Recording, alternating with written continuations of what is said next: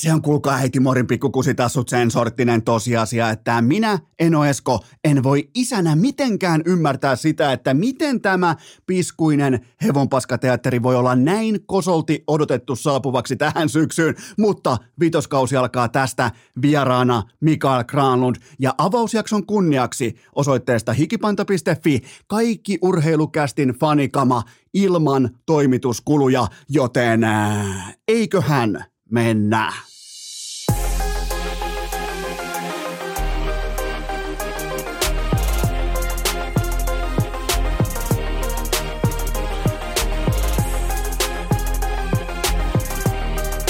Urheilukästin vitoskausi. Vaatekomerossa Eno Esko, tuottaja Kope ja Taavetti.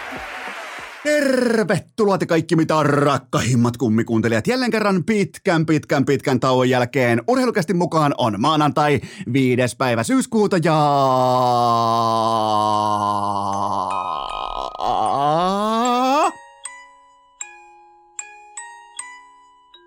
Oli sumuisen kolea perjantai-aamu.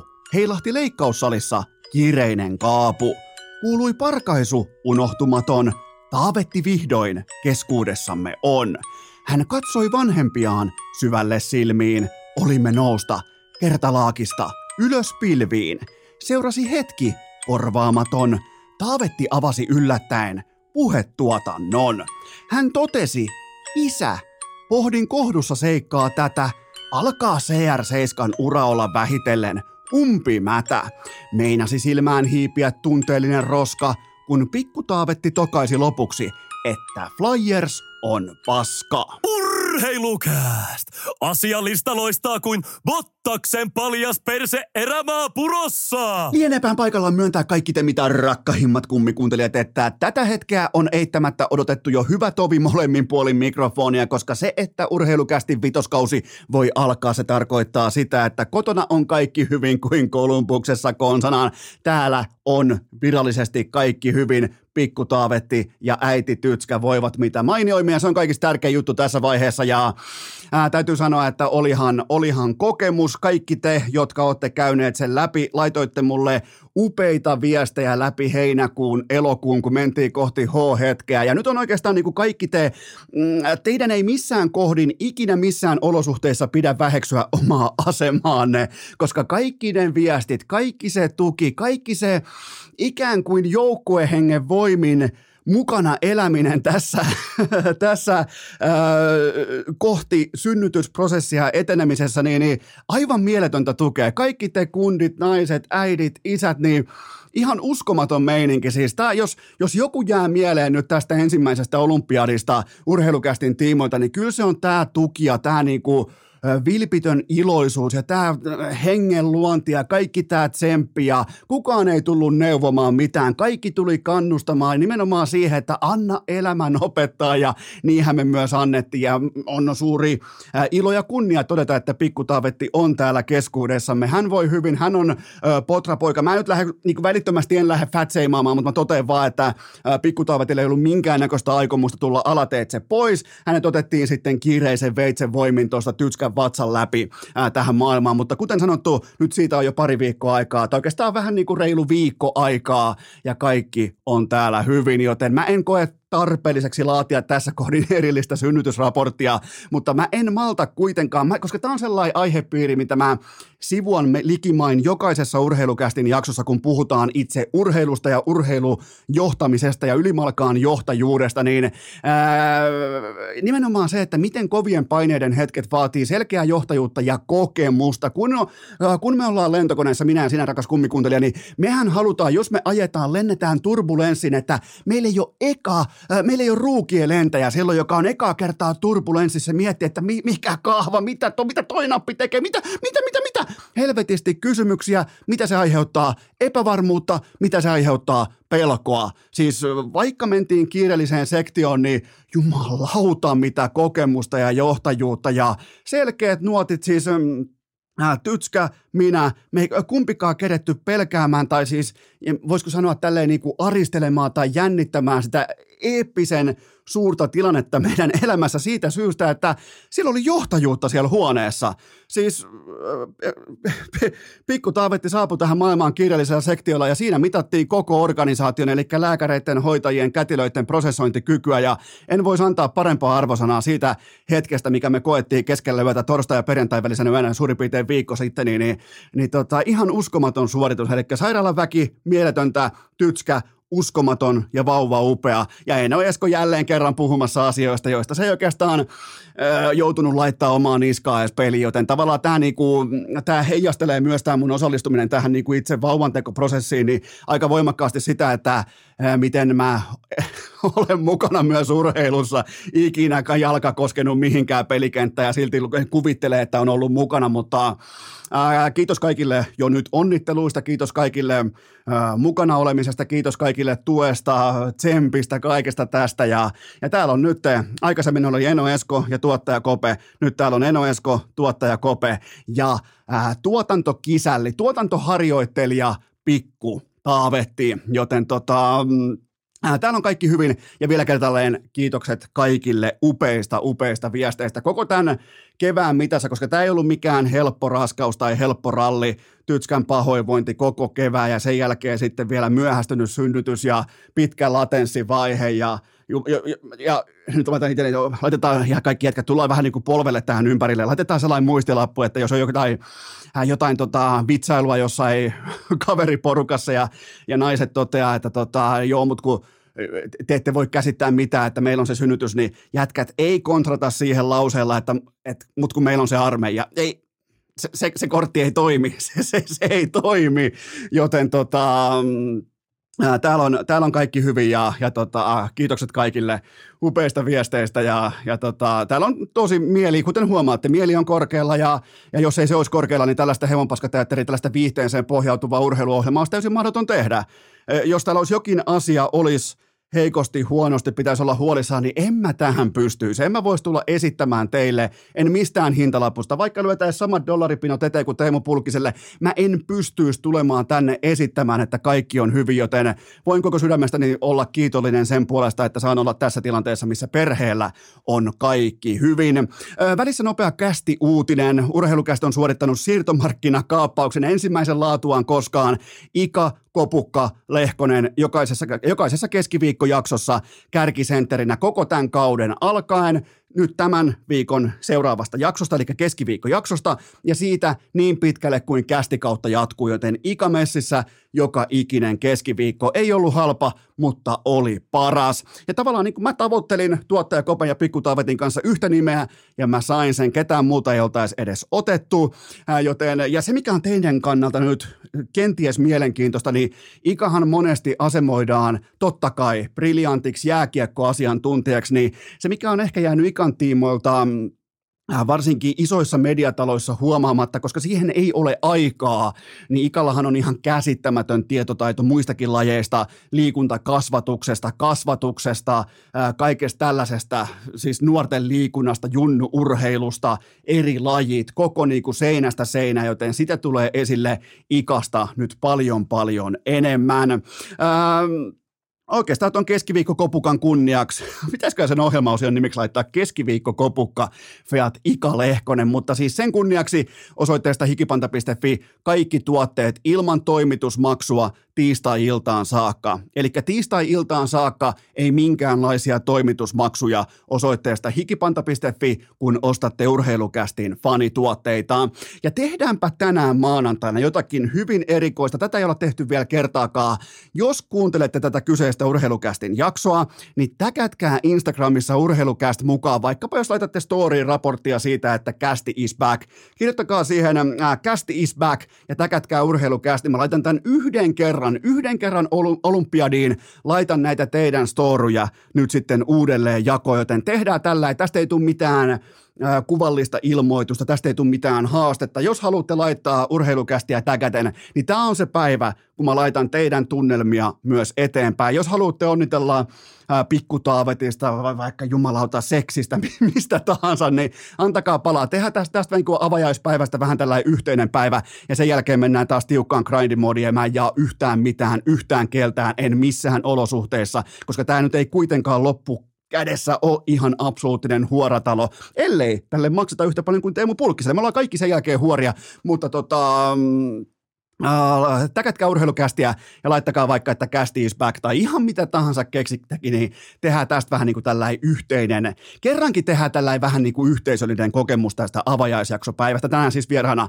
Mikael Kraanun tuossa tuonnempana. Uh, nopeasti vielä tämän kauden teemoista. Jaksoja suurin piirtein tulee tuolla 90 kappaletta. Uh, mainoksia tulee paljon vähemmän kuin aiemmin ja vieraita taas tulee prosentuaalisesti paljon enemmän kuin aiemmin. Uh, eikä vähiten tietenkään Ikan johdolla. Ika on mukana tuommoisen 30-33 kertaa tähän kauteen, ja mulla on nyt jo tommoi, olisiko mulla 15 vierailua pankissa, koska mä olin koko elokuun askissa ää, tekemässä, täällä, tekemässä täällä äänityksiä, mitä kukaan ei ole vielä kuullut, joten tota, vieraita tulee tosi paljon, ja tässä on myös ihan sekin logiikka, että ää, nyt pitää mm, uskaltaa olla myös perheen isä, pitää myös uskaltaa nauttia. Meillä me ollaan Tytskän kanssa, just oli yhdeksänvuotispäivä, annetaan pienet yhdeksänvuotispäivä noin niin, niin me ollaan koko ajan oltu töissä, koko ajan askissa, koko ajan ollaan oltu menossa, niin tota, Tyskelläkin on ollut kahta työtä ja opiskelua tässä samaan aikaan, niin nyt on äitiyslomaa, joten munkin pitää uskaltaa nauttia tästä ajasta, kun on pikkuvauva ja on sitten aikaa käydä vaikka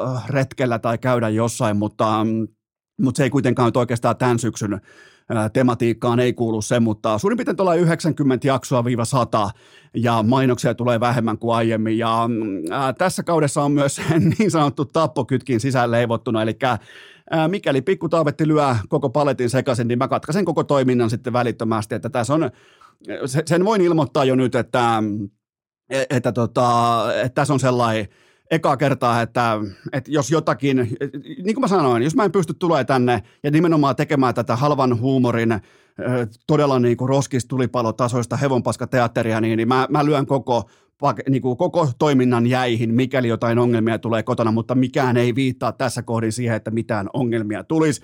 Ja nyt on täytyy myös mun muistaa se sekä puolisona että isänä, että nyt on myös tytskän aika elää ja hengittää, koska se on niin kuin, sen mä, on, mä katsoin tämän koko rallin, tämän kymmenen kuukautta tuolta tietenkin ihan vierestä ja, ja tota, mä oon aika paljon aikaa ja eri asioita velkaa Tytskälle tässä kohdin, joten hän on tämän tarinan todellinen sankari. Ei ollut nimittäin helppo, helppo sessio ja, ja tota, niin sen takia tämä kausi on jaksomäärältään hieman pienempi, vieraita on vähän enemmän ja mainoksia on vähemmän kuin aiemmin, jotta mulla on kyky, voima ja kunnia olla myös perheen isänä ja tehdä niitä oikeasti merkittäviä asioita. Mutta olihan jo, täytyy myöntää, että olihan pitkä tauko. Siis koko heinäkuu tekemättä mitään yrittäjyyteen liittyvää. Ekaa kertaa koskaan Y-tunnuksen hallinnointini aikana. Miettikää, ekaa kertaa ikinä heinäkuu mä en tehnyt yhtään mitään. Ja elokuussa mä palasin askiin, kun normaalistihan kesätauko tai joku tauko menee silleen, että mä oon viikon äh, offlineissa. Sen jälkeen mä alan suunnittelemaan joko logoja tai vieraita tai jaksoja jaksoja tai ää, kääriä välispiikkejä, jotka muuten tähän kauteen on sitten, jumalauta, ne on eeppisiä. Mutta siis mä jopa koen, että mä tuun tähän vitoskauteen ihan oikeasti levänneenä, vaikkakin täällä tällä hetkellä ei öisin ää, nukuta kuin ehkä kolme tuntia kerrallaan, mutta musta tuntuu kuitenkin henkisesti ja ää, voi johtua myös tästä niinku, vauva-euforia kokaiinista, mikä täällä leijuu ilmassa, niin tota, voi johtua myös siitä, mutta tota, jotenkin tuntuu, että mä oon tullut nyt levänneenä ja täynnä virtaa mukaan tähän vitoskausi, joten hypätään urheilun pariin. Ää, tätä kyseistä jaksoa piti, piti jo tehdä urheilukästin piharakennuksesta, mutta ää, teillä voi olla erilainen kokemus kuin mulla rakentamisesta, mutta mä totean, että mä maksoin siis arkkitehtikulut ja rakennekuvakulut – ja mä pääsin tosi halvalla toteamaan alle kolmella tonnilla sen, että vittu mä en rakenna enää ikinä yhtikäs mitään. Toi koko saatanan urakointiala ei jumalauta mitään lapselle puhumista. Se on siis, ei koskaan enää. Mä, lait, mä, otin, mä otin töpselin seinästä, mä totesin, että jos mä puhun vaikka maan kaivamisesta, urakoinnista tai mistä tahansa, niin sieltä saattaa tulla vastaus, että niin mihinkäs piti kaivaa. Siinä, se, se on siinä saatanan rakennekuvassa esillä. E, e, mä en ole rakentamisen ammattilainen, jopa mäkin ymmärsin, että tuossa on se kohta, mitä pitää, on kallistukset, vittu salaojat, kaikki. Mitä pitikään kaivaa, kun eihän meillä, kun ei, ei vittu vittua mä sanon, joten mä vedin töpselin seinästä. Mä en aio ikinä, mä lupaan teille, mä en aio ikinä rakentaa itse itse ohjattuna, itse neuvoteltuna, itse pala kerrallaan ikään kuin puuhasteltuna mitään. Mä en luota siihen alaan, mä en luota noihin urakoitsijoihin. Mun mielestä niillä ei ole minkäännäköistä sielua ryhtiä, niillä ei ole minkäännäköistä itsekunnioitusta maksavaa, potentiaalisesti maksavaa asiakasta kohtaan, joten ei ikinä enää. Ja itse asiassa tämä koko fiasko johti siihen, että mä ostin Salvoksen tönön tuohon pihaan ja se on tällä hetkellä jo valmistuksessa. Ja sitten kävi sillä tavalla, että Salvokselta löytyy urheilu, ihan omistajaportaasta löytyy urheilukästin kummikuuntelijoita ja Salvos teki urheilukästin kanssa, miettikää, neljän vuoden pääyhteistyökumppanuussopimuksen. Ensin annetaan pienet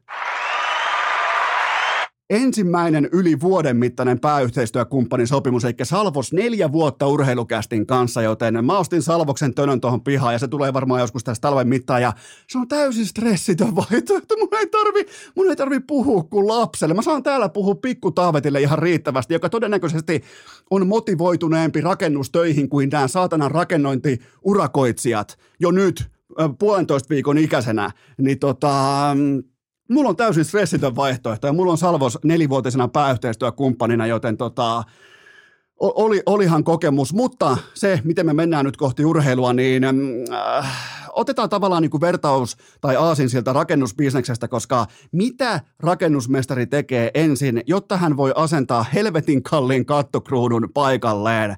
Ensin pohjat, tukirakenteet, kattojuoksut, koolaukset, kaikki, ja sen jälkeen, kun sä laitat sen kruunun kohdalleen, se sopii siihen rakennukseen, se pysyy siellä katossa, se pääsee omaan asemaansa kimaltamaan koko huoneen leveydeltä, kuka toimi kesän mittaan tällä tavalla – Kyllä vain rakennusmestari GM Jarmo Kekäläinen. Ensin perusrakenne kuntoon, sitten kantavat seinät sisään Johnny Gadrow muodossa ja sitten puhelu sille aika eksklusiiviselle kattokruunufirmalle, että nyt olisi, tuutko hakee, en, tuun. Ja se oli siinä. Patrick Laine sainattu pelkästään sillä voimalla, että nyt se voidaan laittaa se kattokruunu sinne kattoon. Lainehan toivo tai Laineen esikunta tai Laineen mediavuotaja esikunta, niin sehän ne alkoi puhumaan jostain kymppi megan sopimuksesta ja että nyt raharekka piippaamaan, että isoa ja pitkää rahaa. Ja sen jälkeen, kun Jarmo Kekäläinen on naarannut koko ufamarkkinan kuumimman nimen Johnny Hokin Kolumbukseen hommiin. Sen jälkeen Patrick Laine tulee hyvin maltillisella 8,7 miljoonan sopimuksella neljäksi vuodeksi Kolumbuksen sinitakkeihin. Ja tämä oli fantastinen läpivienti, koska äh, sehän on siis totta. Sehän siis, näin rakennetaan relevanttiuden pal- palapeliä, jossa on siis puikoissa GM Kekäläinen. Ensin koko kesän kuumin UFA ja sen jälkeen aikamme top 5 maalin tekijä. Eli laineen vaiheella spekuloitiin peräti yli 10 mega vuosipalkasta tai vähintään ysillä alkavasta liuskasta. Ja sitten Kekäläinen hämmentää pakan yhdellä UFA-hankinnalla seuraavaksi seitsemäksi vuodeksi, ja Laine ymmärsi älykkäänä, parturissa käyneenä jätkänä välittömästi, että tämä on se sauma. Tätä ei välttämättä tuu enää ikinä vastaavaa saumaa eteen, että nyt isketään marmorit pöydän keskelle, että nyt ihan mihin hintaan, no heittomerkeissä, ihan mihin hintaan tahansa, mä haluan tämän position itselleni. Tämä on se osake, josta mä en luovu. Tämä on se, joka tuo ne mä en edes kehtaa arvailla neljän vuoden jälkeen, mitä tämä sopimus voi tuoda ihan oikeasti, koska Laine tietää, että hän voi lapioida täysin realistisesti seuraavaan neljän sesonkiin 200 uudia taululle ja olla koko pallonsorjan paras YV-viulun soittaja. Siis siinä on realiteetit. Ja sen jälkeen 28-vuotiaana ollaan positiossa, jossa peruutellaan sitä raharekkaa kuin golfkärryä konsonaan siihen Tampereelle syntyneeseen upeen lukalin, missä on, siellä on, siellä on tenniskentät ja golfkentät ja ää, siellä on koriskentät ja siellä on rantaviivaa enemmän kuin Tampereen kaupungilla, niin, niin silloin se raharekka piippaa. Ja miettikää, Lainen lyö vetoa itsensä puolesta. Siitä tulee siis, nyt jos se ottaa kaiken Kuvitellaan, että Johnny Gadron ja Patrick Laineen yhteistyöstä tulee, sanotaan, että siitä tulee vaikka A-luokan yhteistyö, molemmat yltää omaan parhaimpaansa, niin Laineestahan tulee top kolme palkattu pelaaja. Mietitään ESPN rahat, mietitään Turnerin rahat, mietitään kaikki tämä, mihin suuntaan NHLn revenue-tuote vaikein vaikein korona-ajan jälkeen on menossa, niin Lainehan tulee tienaamaan 15 miljoonaa kaudessa ton neljän vuoden jälkeen. Ja sitten se on pitkä ja isoa rahaa, kun laitetaan vaikka kahdeksan vuotta ja 12,5 miljoonaa sesonkiin, mikä kuulostaa, nyt sä alat miettimään, että ei saatana, että eihän McDavidikään, mutta tämä laji, tämä organisaatio, kattoorganisaatio nimeltä NHL, tämä tulee tienaamaan nykykäyrien mukaisesti ihan helvetisti revenyytä sisään, koska siitä tulee ei nyt koko kansan karkkisydän, mutta siitä tulee paljon paljon suositumpi TV-tuote, kun se on ollut kertaakaan tähän saakka, joten Patrick Laineelta, Jarmo Kekäläiseltä ihan uskomattoman hienoja muuveja. Mutta se tärkein, se on olla relevantti. NHL-fani tällä hetkellä osaa sijoittaa Kolumbuksen vihdoin kartalle. Siellä pelaa koko sarjan paras syöttäjä ja paikoin paras maalintekijä. Tämä maalintekijä sattuu olemaan myös koko puulaakin mediaseksikkäin yksilö kaikessa mystisyydessä ja tämän kaiken mahdollisti se, että Jarmo Kekäläinen uskalsi ottaa jättimäisen sotin Johnny Gadron kanssa, sai naarattua sen. Se on se talo, se on se perustus, se on se syöttökone ja sen jälkeen Patrick Laineen keltainen ex-lampo kattokruunun muodossa sinne katto, että se on siinä kimaltaa, ole hyvä, syö hyvin ja Lainehan turhaan syö tässä tilanteessa. Siis tämä on yksi hienoimmista sopimusten läpijuoksutusvienneistä, mitä mä oon mun NHL-seurannan aikana nähnyt, koska Gadron kattama pöytä mahdollisti kekäläiselle position, jossa kekäläinen pystyy soittamaan patelle ja sanomaan, että tästä sarjasta sä et löydä parempaa YV- ja tasakentällisyöttäjää kuin mulla on tässä heittää nyt sulle ykkösketjuun ykkösylivoimaan tässä on sopimus, 8,7 megaa, ota tai jätä, tuukko hakee ja pate tulee. Joten näin neuvotellaan, näin pedataan, näin pohjustellaan positiota, jossa luodaan sille neuvot, neuvottelun kohteelle, eli rajoitetulle rajoitetulle vapaalle agentille luodaan positio, jossa sille syntyy sellainen tunne, niin kuin Laine sanoi itsekin, että kädet alkoi tärisemään ja alkoi jo miettimään, niin kuin, että herra Jumala, mikä pelaaja saatiin, niin näin pelataan pokeria – näin, näin, näin luodaan se positio, josta Laine ei voi luopua. Ja sen takia se on siellä hommissa 8,7 miljoonalla dollarilla, kun viikkoa sitä ennen spekuloitiin vielä 9,5 miljoonan tileistä tai jopa 10 miljoonasta, mikä on ihan täysin absurdia. Jumalauta mä sytyn tähän. Tästä tulee hieno NHL-kausi, urheilukäst-kausi, kaikki kaudet nyt sitä isoja pitkää rahaa tännekin, mutta siis tästä kirjataan siis kaiken kaikkiaan, mä klousaan tämän sillä, että tästä kirjataan jättimäinen W GM Jarmo Kekäläisen CV-hen. Urheilukääst! Faktat jää roikkumaan yhtä pahasti kuin Mikke Kraallund – ohimarssivan Jere Sallisen kanssa. Tähän välikköön mä vaadin teiltä rakkahimmat kummikuuntelijat äärimmäistä tarkkuutta, nimittäin urheilukästillä on esitellä teille upouusi pääyhteistyökumppani ja se on yhtä kuin Elosen leipomo. Mä haluan, kun te menette sinne kauppaan sen 2-3 kertaa viikossa, niin teidän silmät poimii oranssia väriä leipäosastolta, leivonnaisosastolta. Mitä se oranssi väri tarkoittaa? Ja nimenomaan se erittäin sympaattinen Elosen logo, jossa on hieno, hieno leipurin hattu. Se tarkoittaa tarkoittaa sitä, että tämä leipä, tämä leivonnainen, tämä on kummikuuntelijoiden leipoma tuote, joten siellä on puolet talosta suurin piirtein aamuvirkkuvuorosta iltapakkaamoon. Siellä on kummikuuntelijoita talo täynnä. Tämä on kummikuuntelijoiden leipomaa leipää, joten Elonen, mä haluan, kun te menette sinne kauppaan, te muistatte aina kun te näette Elosen logon, hei, tuolla ollaan kummikuuntelijoita, joten se on tässä se pointti, se juttu ja se tuote, herra jumala, kuten vaikka Elosen helmi, juustokakut, herkkä koristelu, kermainen rakenne, kaikki Suomesta ja suomalaisilta työntekijöiltä, joten ottakaa testi, kun se anoppi tulee kylään vaikka nyt syksyllä. Sä et osaa leipoa, älä edes yritä. Ota Elosen helmi juustokakku. Eli Elosen leipomo jo vuodesta, miettikää, perheyritys Keski-Suomesta vuodesta 1966, eli aikakaudelta, kun Englannin miesten jalkapallomaajoukkuekin joskus vielä voitti jotain. Joten nyt sitä juustokakkua mukaan, nyt sitä leipää mukaan, ennen kaikkea juustokakkua. Mä haluan nähdä teillä Elosen helmen juustokakkuja, koska mä otin sen testiin, mä keitin kahvit sen jälkeen. Ihan siis, tänne tullaan katsomaan vauvaa, mä tulee vaikka Anoppi, niin mulla on Elosen helmen juustokakkua siihen. Mä kertaan vielä herkkä koristelu, kermainen rakenne, kaikki Suomesta ja ennen kaikkea kummikuuntelijoiden tekemä tuote. Joten ottakaa se oranssi väri, kun menette kauppaa, kattokaa sitä Elosen logoa ja muistakaa se, että toi on urheilukästin kummikuuntelijoita täynnä, toi talo. Ja käykää tsekkaamassa kaikki tuotteet osoitteesta elonen.fi. Mä oon tästä ylpeä. Mä oon, kotimainen perheyritys valitsee urheilukästi, joten menkää tsekkaamaan elonen.fi ja muistakaa ottaa juustokakkua testiin, varsinkin kun se anoppi tulee kylään. Ää, tähän kylkee myös toinen huippunopea kaupallinen tiedot, jonka tarjoaa vanha tuttu pääyhteistyökumppani Oshiin mutta minkä kokoinen sininen? Tämä meidän pitää yhdessä päättää, nimittäin mä olin pari kuukautta poissa ja ei, ei, ei, ei, ei. Miten on siis mahdollista, että siellä on tällä hetkellä vieläkin isompi sininen, suursininen, mahtisininen, ja meidän pitää nyt yhdessä urheilukästin kummikuuntelijat, meidän pitää yhdessä päättää tälle nimi, koska mä päätin aikoinaan, että ää, perinteisen Oshin nimi on isosininen, meidän pitää yhdessä päättää tälle nimi. Mä laitan nimittäin IG-storiin kyselyn tänään maanantaina, ja me yhdessä hoidetaan tämä homma, eli ehdokkaat kuuluu seuraavasti tälle jättimäiselle melkein ää, millilitraa vaille litran pullo jättimäistä sinistä, eli ehdokkaat nimeksi kuuluu seuraavasti suursininen, mahtisininen, jättisininen vai jopa tuhtisininen. Joten mm, Tämä on teidän päätös. Siinä on neljä vaihtoehtoa. Mä laitan äh, storyin kyselyn ja me päätetään yhdessä, että miksi tätä tullaan tätä uskomattoman kaudista, eroottista pulloa jötikkää kutsumaan. Käykää tsekkaamassa kaupasta litra sitä hyvää, aitoa, alkuperäistä oshiita. Kattokaa kaupassa, kun ootte. He ette ole välttämättä siihen valmiita, nimittäin mä en ollut. Mä, mä, mä luulen, että mä oon tauolla. Ja herra Jumala, siinä on melkein taavetin kokoinen oshi tulee kaupassa vastaan, joten muistakaa valita oshi ja välttäkää luokattomia kopioita. Ja jos teillä on luokattomia kopioita, voitte saman tien lähteä Keravalle. Käykää tsekkaamassa oshi.fi ja tänään sitten äänestetään.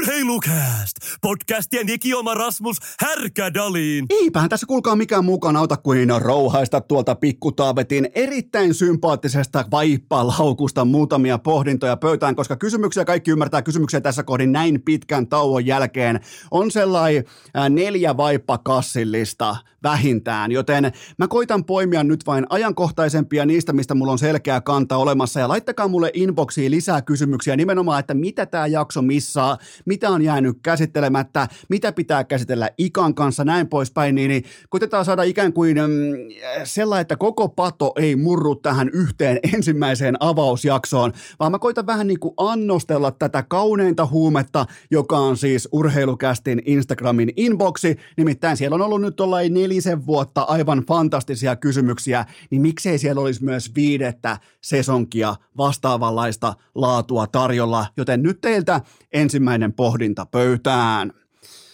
Miksi Teemu Pulkkinen valitsi kaikista vaihtoehdoistaan nimenomaan KHL? Tämä oli totta kai kuuma peruna ja, ja kysymyshän on siitä, että koska kyseinen verirahaseura maksoi riittävästi, kaikki muut perustelut, kaikki muut niin kuin syy-yhteys, spekulaatiot on täysin epärelevantteja, ne on täysin naivistisia, ne ei ole missään kohdin aikuisuuden tilassa. Meillä kaikilla, muistakaa se, meillä kaikilla, kaikki voi hurskastella ja äh, hyvesingaloida ja äh, moraaliposerata tuolla pitkin lehtiä ja mediaa ja somea, mutta meillä kaikilla lopulta on kuitenkin hintalappumme. Muun muassa vaikka äh, David Beckhamilla, hän mainostaa Gatarin hallintoa 170 miljoonan dollarin sopimuksella. Siinä on hänen hintalappunsa, kun taas sitten Teemu Pulkkisella ää, hän, hän tukee näköjään ihan mielellään Putinin sotatoimia yhden miljoonan dollarin korvausta vastaan, joten kaikilla on, kaikilla on se hintalappunsa ja, ja, ja tää, tässä ilmeisesti vain löytyy se kipupiste, jolla Pulkkinen tulee pelaamaan, eikä mitenkään niinku ohuin rintalihaksin tai mitenkään kätketyllä rinnan. Herra Jumala, siis voisi kuvitella, että sinne mennään häpeillen tai sinne mennään häntä koipien välissä, niin pulkkisen agentti huutaa pitkin somea, että minun, minun urheilijani ovat taistelijoita, minun urheilijat eivät. Voi vittu, mä sanon, mutta siis näin voi toimia vain äärimmäisen sivystämätön, ahne ja lyhytnäköinen ihminen. Ei siis mistään muusta ole kyse. Sopimukseen lyötiin vielä erillinen mediahiljaisuusklausaali, joten ja, e, tavallaan niin kuin kuten jokainen pelkuri tässä tilanteessa tekee. Pulkkinen tienaa miljoonan verran Putinin murhakassasta epäsuorasti maksettua rahaa, eikä edes vaivaudu kertomaan avoimesti ahneudestaan, koska jos Pulkkinen tulisi vaikka kerran vaikka Iltalehteen, Iltasanomiin, Hesariin toteaisi, että kyse on rahasta, niin sillä me voitaisiin todeta vain, että kyse on rahasta. Se on, se on GG-chatti ja näillä mennään. Jos olisi, olisi edes ripauksen verran vähemmän pelkuri kuin on, niin toteaisi vain, että kyse on rahasta. Kyse ei varmasti ole olosuhteista, ei varmasti ole jääkiekon laadusta, kyse ei varmaan ole matkustusmukavuudesta tai yhteisöllisyydestä, vitut. Kyse on rahasta, niin minkä takia Pulkkinen ei voinut tulla toteamaan, että tämä hintalappu on mulle liian kova käännettäväksi ympäri? Miksi ei vaan voi todeta, että mä otan Putinin verirahaa raiskauskassasta tämän verran, koska mun on pakko, ja, ja päättää tiedotteensa siihen. Vittu mitä pelkureita nämä kaikki urheilijat, siis jumalautaa. Ja, ja samat sanat Lauri Kermisestä ja Tuomas Määtästä. Mua oikein puistattaa ja hävettää, että mä koitin ymmärtää Määtän tilanteen viime keväänä, kun hän seisoi ää, tässä Z-muodostelmassa. Siis näin asetutaan väärälle puolelle historiaa rahan takia murhaajien verilaivuessa, ikään kuin pulkkisella ei olisi ennen jo ollut pitoa. Tällä palkalla saa sen kenties kolmannen porsen tai toisen lomamökin vaikka rukalta. Miet, miet, miettikää minkä takia. Niin kuin, et, et, et, se, se, se, se mulle varsinkaan pulkkisen tiimoilta ei mulle avaudu, että et, et, minkä takia sä heität koko sun nimen naaman roskakoriin sinne kaikista halvimpaa huorataloon, nakkaat sen sinne palavaa roskikseen ja sä oot ihan absoluuttinen pelle kaikki nämä vuodet tästä eteenpäin. Sä oot se, joka lähti ottamaan Putinin hyökkäyskassasta sen miljoonan pois, koska vaan sä tarvitsit. Sä, sä haluat sen kolmannen porsen tai neljännen lomamökin. Äijä on valmiiksi multimiljonääri. Mä ymmärtäisin, jos olisi aivan, en ymmärtäisi silloinkaan, mutta mulla olisi edes, mun olisi helpompi lähestyä tätä asiaa, jos kyseessä olisi aivan täysin persaukinen jätkä. Piti olla hyvä jakso, piti olla kiva paluujakso ja kivoja aiheita ja niin heti ensimmäinen kysymys, saatana, kun joutuu, joutuu siis vääntämään rautalangasta maailman yksinkertaisimpia asioita, miten urheilijabrändi tuhoaa itseään. Mä en halua kuulla mitään selityksiä Kermiseltä, Määtältä, Pulkkiselta. Mä haluan vaan todeta, jos ne aikoo tehdä jotain muuta kuin pitää turpansa kiinni, niin ne toteaa, että hintalappu on liian kova käännettäväksi ympäri. Mä en halua kuulla mitään hevosen paskaa jostain sitovasta vitun sopimuksesta, kun ne on vessapaperin kanssa samanarvoisia – Alkaen Popi Lehtosesta päättyen Tuomas Määtää. Kaikki hiiriä, siis kaikki absoluuttisia hiiriä. Ja nyt vielä prima-tapauksena Teemu Pulkkinen, jolla oli jo rahaa, joka ei tarvi penniikään rahaa lisää. Ku, ku, miten, mitä vittua tämä, minkälaisia, nyt varsinkin mä kysyn isänä, minkälaisia lapsia me kasvatetaan tähän maahan? Mi, missä menee raja? kuinka paha tilanteen pitäisi olla, ettei mentäisi pelaamaan sen verirahan äärelle, ettei mentäisi pelaamaan, tukemaan hyökkä, hyökkäyssotaa Z-kuviossa seisoskelemaan sinne. Minä en tiennyt, että tämä... Kyllä sä varmaan nyt Tuomas mä, että tiesit, että siellä on se Z-kuvio, kun sä menet sinne mielellään vielä takaisinkin. No, näin ollaan väärällä aika, mutta silti on prosentuaalisesti on hienoa nähdä, kuinka moni urheilija on tehnyt oikean päätöksen, oikean valinnan, oikealla puolella historiaa. Ja sitten on näitä mustia lampaita, Kerminen, Pulkkinen, Määttä, kumppanit. Seuraava kysymys. Miten SM Liiga Jokerit ja pelaajalegendat saivat vedettyä tämänkin homman vihkoon? SM Liiga itsessään saa tästä linjauksestaan ja viestinnästään puhtaat paperit ennen kaikkea viestintään todella selkeää nyt Tuomas Nyholmin palkkaamisen jälkeen. Osakkailla on siis täysi oikeus ja peräti velvollisuus suojata tuotettaan, kuten ne tässä tilanteessa myös sangen linjakkaasti tekevät. Sä et välttämättä ole sisällön kanssa samaa mieltä, mutta sun pitää ymmärtää se, että noilla osakkailla ei ole, osakkailla ei ole mitään muuta tehtävää näissä äänestyksissä, kun ää, osakeyhtiön muotoinen hallitus kokoontuu ja puolustetaan omaa osakekantaa kantaa, niin on se, että koitetaan tuottaa liiketaloudellista voittoa. Jos jokin uhkaa sun osaketta, kuten vaikka epäselvä jokereiden tilanne, joku mysteerirahoittaja ja näin poispäin, niin totta kai sä suojaat sun position, joten mistään muusta ei ole kyse. Mun mielestä SM Liiga toimii aika linjakkaasti, ja tämähän on siis aivan saatana häpeällinen farsi, siis hävettää ja hyvä, ettei itketä, ja, ja kun reidestä alkaa loppua nahka kesken, kun on joutunut häpeämään aikuisia ihmisiä, pelaajalegendoja. Mä tunnen siis ihan suoraa sääliä, että muun muassa vaikka Selänteen ja Kurrin välinen silta on poltettu maahan saakka, ja Joel Harkimosta tehtiin isäukkonsa hyväksikäytetty renki tässä samassa rytäkässä. Kuvitelkaa nyt itsenne aikuisten yhteen pöytään istumaan. Teillä on vähän jopa näyttöjäkin teidän omista ammateistaan, joka on siis vaikkapa jääkiekon pelaaminen. Teillä on siinä kalliit puvut päällä, oot tullut lakieitillä pihaa, laittanut sen laiturin ja, ja miehistö jää sinne pesemään sun venettä, niin sä joudut sellaiseen tilanteeseen, että yhtäkkiä sinne pamahtaa Jalliksen poika puhumaan jostain mysteerisijoittajista – Eli SM Liikan toimenpide kaiken tämän hevonpaskan keskellä oli tismalleen oikea, ja otetaan vielä kiinni selänteestä, koska hän on koko tämän saakan ihan merkittävästi suurin supertähti, siis jääkiekko-legenda, jonka tahdissa mä elin omaa lapsuuttani ja nuoruuttani, selänteen julisteet, Bauerin kolme tonniset, ää, Jovan ja Titanin mailat, kaikki tämä. Mä muistan sen kaiken. Siis sellainen oli sellainen oli ylivoimaisesti Litmasen ohella mun elämän suurin supertähti, mitä tulee urheiluun, joten mennään tähän selänteeseen, joka operoi nyt ilmeisesti jonkinnäköisessä liike-elämässä. Mä kysyn teiltä siis täysin ilman minkäännäköisiä sarvia tai hampaita, miksi yhdenkään liiketoimijatahon pitäisi ottaa selänne vakavissaan? Miksi kukaan meritoitunut liikehenkilö nojaisi termeihin kuten paketti kasassa jostain tenniskentän laidalta tai sellainen toteaa jossain iltasanomissa, että homma on selvä ja ollaan niinku ihan launch-valmiita. Siis mä kysyn ihan oikeasti, onko selänteellä liiketoimiensa parissa yhtäkään onnistumista pois lukien jääkiekon pelaaminen ja siitä palkatun urheilijan palkan nostaminen? koska mä en tiedä. Mä, mä en tiedä Selänteen yritysportfolioita ja niiden menestystarinoita ja, ja sitä niin kuin kultaista sormea, joka on investoinut erilaisiin yrityksiin tai ollut vaikkapa rahoittamassa tai vaikkapa brainstormaamassa tai vaikkapa luomassa jotakin uutta, koska mä en tiedä niistä yhtäkään, niin minkä takia liiketoimijatahojen, kuten vaikkapa jääkiekon SM-liikan pitäisi, tämä saattaa kuulostaa kadulta, minkä takia niiden pitäisi ottaa liikemies Teemu Selänne tosissaan tai vakavissaan? Tämä on ihan oikea kysymys. Mutta eniten mua säälittää kuitenkin Jari Kurrin puolesta. KHL verirahassa uimapatjansa kanssa loikoilu Kurri koettaa nyt saada punttisalivälineistä käsimaksurahaa välissä, kun hän myy jokereiden brändilogoa seuraavalle ostajalle. Punttisalivälineistä pitää, e, e, ethän, ethän sä paina tollasta NHL-uraa, tolla statuksella Leijonissa, kaikki tää, kaikki Suomessa tietää kuka on Jari Kuri 17 raitin mailla, niin ethän sä löydä itseäsi positiosta, jossa sä, sä myyt jotain punttisalivälineitä ja, ja niistä syntyy riita tämän logoasian oheen. Ei, ei, ei siis nyt ei, todellakaan teidän kysymykset ei ole hyviä tähän alkuun. Mun täytyy oikeastaan teillekin heittää vähän punalippua kentälle, koska nyt olisi syytä tulla pikkusen jotain iloisempaa tuutista ulos, kun siis tätähän on ollut ihan täysin järkyttävä katsoa tätä jokereiden ja selänteen ja kurrin ja harkimuiden – riuhtomista.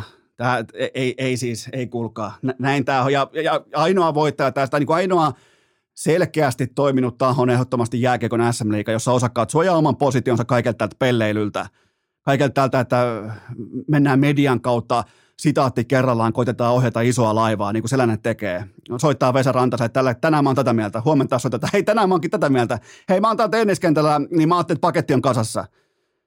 Mä en ole varmaan onkohan koskaan nähnyt mitään amatöörimäisempää Suomen kuitenkin pitäisi puhua aatelisesta lajista, eli jää. Tämä voisi kuulua ehkä jonkin divarikoripalloon tai, tai metonkuhtujien hommiin tai, äh, tai porilais, porilaiseen maailmanturnaukseen Jussi Varjuksen johdolla. Siellä voisi tulla tällaista ontumista vaikka joukkueiden keskellä, mutta ei jumalauta jääkiekon SM-liigassa ja ei etenkään brändin nimeltä Jokerit, Helsingin Jokerit tiimoilta. Joten Tämä oli, tämä oli häpeäksi kaikille. Tästä ei tullut kukaan muu voittajana pois kuin SM Liiga, joka otti mukaansa linjakkuuden ja selkeän viestinnän. Seuraava kysymys. Nyt muuten on pakko heittää punalippua kentälle näistä kysymyksistä, nimittäin seuraava kysymys kuuluu näin. Mikä on yhteenvetosi nais, äh, Suomen naisjääkiekon tilasta tämän syksyn fiaskon jälkeen?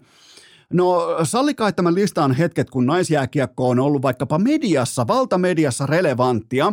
Ne kerrat on ollut yhtä kuin se, että Noora Räty ulos joukkueesta, Pasi Mustonen jätti olympialaiset kesken, Susanna Tapani lähti ystävänsä häihin kesken MM-jääkiekkoturnauksen ja Meeri Räisänen nakattiin hyllylle ennen MM-puolivälierää. Ja siinä on media kooste naisten jääkiekosta ja pääosin naisten jääkiekko on tehnyt tämän aivan itse. Kysymys on tietenkin johtajuudesta.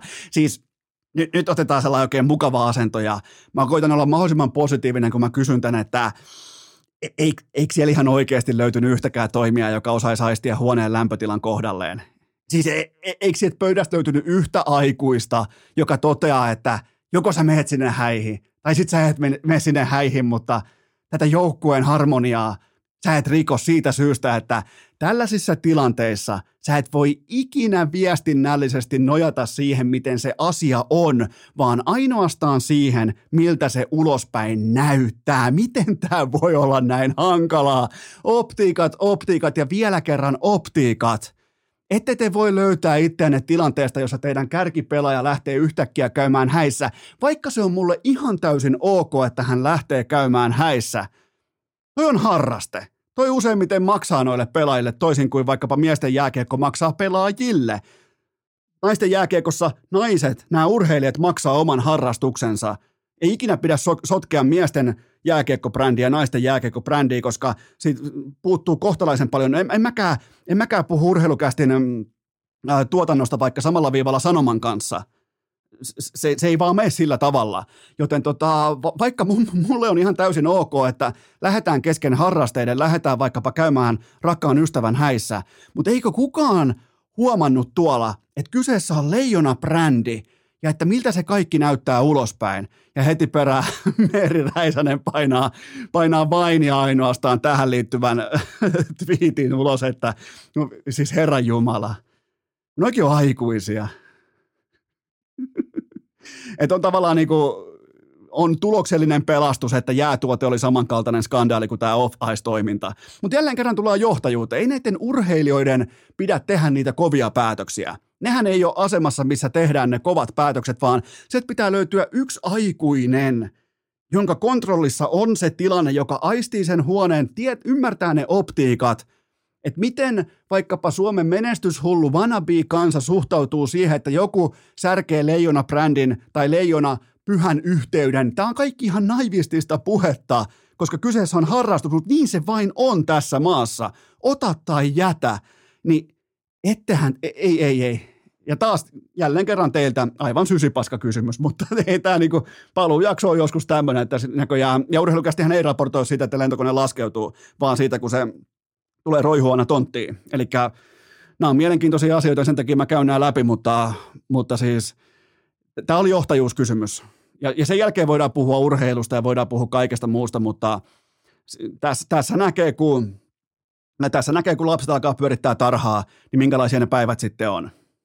Pätee miesten jääkiekkoa, pätee naisten jääkiekkoa, pätee kaikkeen urheiluun, pätee, pätee kaikkeen bisneselämään. Silloin kun lapset pyörittää tarhaa, niin lopputuote on tämmöinen. Seuraava kysymys, jokohan nyt lähtisi. Ei lähe, jumalauta. Mitä tuntemuksia Lauri Markkasen trade herättää? No mulla on ensinnäkin todella tyhjä olo Markkasen puolesta. Epärelevantti joukkue, kaupunki ja markkina. Yhtään sysikammottavampaa. Mä oikein yritin tehdä testiä sellaista vähän niin kuin suhtautua sellaisen hopeareunuksen kautta tähän treidiin. Mä koitin kaivaa tuolta yhden sysipaskemman organisaation. Mä koitin tarjota tähän samaan positioon Portlandia lähinnä kaupunkinsa takia, mutta siellä on kuitenkin sen tämä yksi A-luokan supertähti ja siellä on tiettyä uskottavuutta, joten sä et tässä tilanteessa voi joutua kammottavampaan paikkaan pelaamaan koripalloa ja Uh, Mutta sitten taas fakta on myös se, että en mä tässä nyt lähde tuntemaan mitään sääliä tai pahaa mieltä. Markkaselle maksetaan yli 50 miljoonaa tuoltakin, joten kaikki pitää pystyä aina laittamaan perspektiiviä. Markkanen on todennäköisesti myös viimeinen ihminen, joka valittaa tämän asian tiimoilta, että muun muassa vaikka Coach Palotia, nyt minä, niin mehän ollaan valitettu tämän asian tiimoilta, jopa pahoiteltu niin tota, en mä usko, että Markkanen vaipuu kyyneliin tällaisen treidin tiimoilta, mutta mm, se mikä tässä on ehdottomasti se suorastaan harmillinen puoli, niin niin tota, Cleveland näytti todella lupaavalta ja myötä tuuli oli aistittavissa ihan kaikesta tekemisestä ja tätä on business. Siellä kun on Donovan Mitchell on kaupan, sun pitää laittaa asetteja keskelle, sun pitää vetää liipasimesta aika tiukalla aikataulu, koska silloin kun tällaisia Donovan Mitchelleitä tulee, niin, niin markkinahan on silloin hetken aikaa tuli kuuma, tullaan maksamaan todennäköisesti ylihintaa ja silloinhan sun pitää päästää irti sun öö, kaikesta, mistä on irti päästettävistä. Ja Mar- Markka se osu leikkuri. Saat karjaa ja sut kaupataan oikeaan hintaan joka ikinen kerta. Ja, ja, ja jos tämän joku ymmärtää, niin se on totta kai Lauri Markkanen, mutta tämä oli, tämä on kova, on kova, kova alkaa perustelemaan itselleen aamu viiden herätyksen, että katsonpa nyt sitten Utah Jazz vastaan. Ää, ketähän vastaan Utahin vielä pelaisi tässä mun suuressa äh, fantasiassa. Mikähän olisi yhtä epärelevantti joukkue. Jutahi voisi pelata vaikka, kun mä en edes tiedä, kun kenet pystyisi heittämään nyt tähän samaan lokaan, mutta eikä se, että joka tapauksessa joku löydy, löydy nyt tähän, just joku Charlotte vastaan. No siellä on sentään Lamelo ja, ja myrkynvihreä toi Lamborghini, mutta, mutta joo, tämä oli, tää oli kova isku ja, ja tota, kaikki näytti niin hyvältä, niin si- siihen perspektiiviin tai kontrastiin tämä tuntuu totta kai pahalta Laurin puolesta, mutta kuitenkaan nyt tässä kohdin ei pidä tuntea sääliä tai pahaa mieltä, koska Laurille maksetaan tuoltakin se yli 50 miljoonaa dollaria. Seuraava kysymys. Oliko Susiengin lauantainen voitto statement? Oli oli se statement. Siinä oli kuitenkin aika enemmän tai vähemmän kolikon heitto matchupi Puolaa vastaan. Ja kun ottaa huomioon tämän riipivän Israel jatkoaikatappion loppuhetkien tukehtumisen, Markkasen shokkiuutiset ja back-to-back-ottelut, niin, niin yhtään ton paremmin sä et voi saapua kentälle. Yhtään enempää sun rinta ei voi olla kaarella ylpeä susiengistä Suomi-logosta. Sä et lähde häihin kesken äh, tällaisen viikonlopun, vaikka olisi kuinka hyvä ystävä menossa alttarille, joten tossa näkee, mitä on sitoutunut, sitoutunut joukkue, tossa näkee, mikä on yhteisö, tossa näkee fiksusti tervepäisesti johdettu organisaatio ja tulokset oli poimittavissa, joten puolustus osoitti oven ja hyökkäys kulki siitä erittäin ryhdikkäänä sisään, joten Susijengi on terveissä käsissä Lassi Tuovin johdolla, eikä tätä, mun mielestä tätä porukkaa jälleen kerran ei ole mitenkään järin vaikea kannattaa. Tuota ei lähde kukaan häihin kesken turnauksen, tuo ei kukaan heitä jotain piilon vit, vittuilut viittejä kesken turnauksen tai vastaavaa, niin näin toimii aikuiset urheilijat omassa tehtävässään, kun heidät on valittu edustamaan Suomen lippua. Vaikka se kuulostaa naivistiselta, vaikka se kuulostaa ehkä vähän pateettiselta, uhmakkaalta, hyperventilaatiopitoiselta, mutta niin tämä kansa ajattelee. Mä oon aika hyvä lukemaan katuja, lukemaan huoneita, mitä tämä kansa ajattelee. Sillä mä teen mun bisneksen sillä, että mä luen, mitä kansa, mitä urheilukansa ajattelee. Joten tota, mun mielestä Susiengi on aina ollut todella hyvä lukemaan huoneen lämpötila ja, ja maanantaina tuleekin sitten vastaan Susiengille aina helppo Nikola Jokitsi, sitähän vetää kuin räsynukka pitkin parkettia.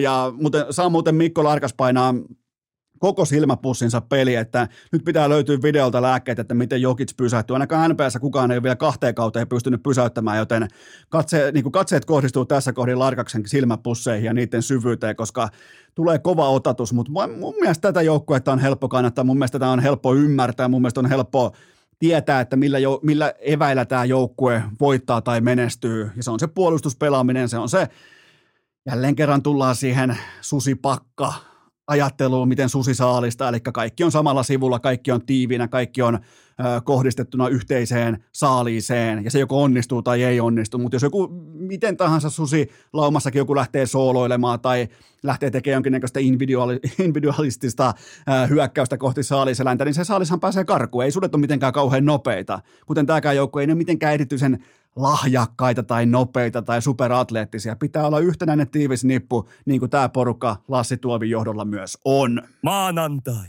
Tuplaus suurnaan, kästiä korville, paha hiki virtaamaan ja toistot sisään. Raapaistaanpa suoraan seuraava kysymys pöytään.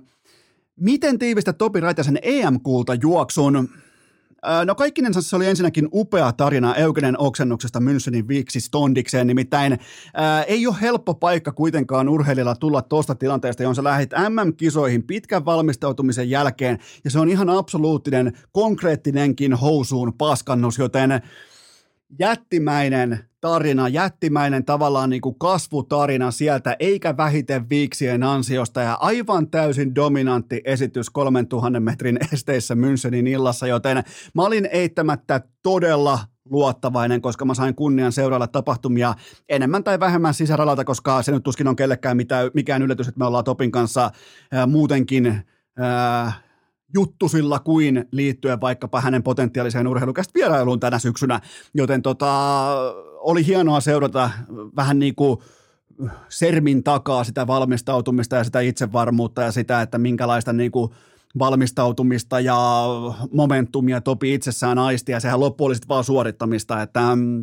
ja olihan se se juoksu itsessään, se meni aika voimakkaasti osion kivet ja kottikärryt. Välittömästi hallitsevan uroksen paikalle kyynärpää taktiikalla, tempo haltuun ja juoksu rintataskuun. Ja se oli sitten siinä, kun oli suurin piirtein 410 metriä matkaa maaliin, niin koko lystihän oli ihan täysin selvää sorttia. Mua ainakaan jännittänyt pätkääkään siinä kohdin, kun alkoi alko toimitsijan kello kilkattamaan viimeisen kierroksen, kierroksen tiimoilta, ja oikeastaan vain tapa, voittamisen tapa oli arvoitus siinä kohdin, että missä kohdin Topi ottaa voimakkaasti irti koko muusta kilpailijapakasta, mutta mm, Raitenhan on joskus kritisoinut estetekniikkaansa, mutta siis mä en ymmärrä estejuoksusta yhtikäs mitään, en tietenkään, koska en ole koskaan itse harrastanut enkä koskaan ollut minkään valmentajan kanssa puhumassa asiasta, mutta siis se mikä, mun oli pakko katsoa, koska tästä tuli niinku Kimmo Porttilan upean selostuksen myötä, tästä tuli varmaan yksi tällainen niinku meni suomalaiseen urheilufolkloriaan tämä kyseinen viimeinen kierros, niin siis Topihan voittaa jokaisella esteellä varmaan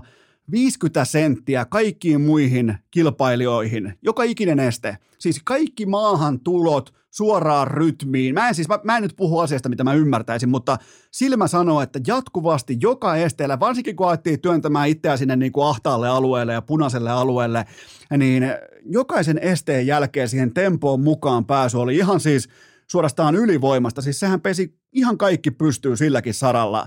Joten noin voitetaan. Ota kontrolli, jotta sä ainakin tiedät kelle tai miksi sä hävisit. Et et vain liian usein urheilussa, varsinkin yleisurheilussa käy sillä tavalla, että sulle ei niinku tavallaan ole selkeää kuvaa siitä, että minkä takia sulle tuli L mukaan. Jos Topi olisi tosta hävinnyt vaikkapa, se olisi tasan tarkkaan tiennyt, että mikä sillä ei riittänyt, mutta oli täysin omassa kontrollissa, niin silloin sulla on tavallaan niinku sun oma kohtalo on sun omissa käsissä.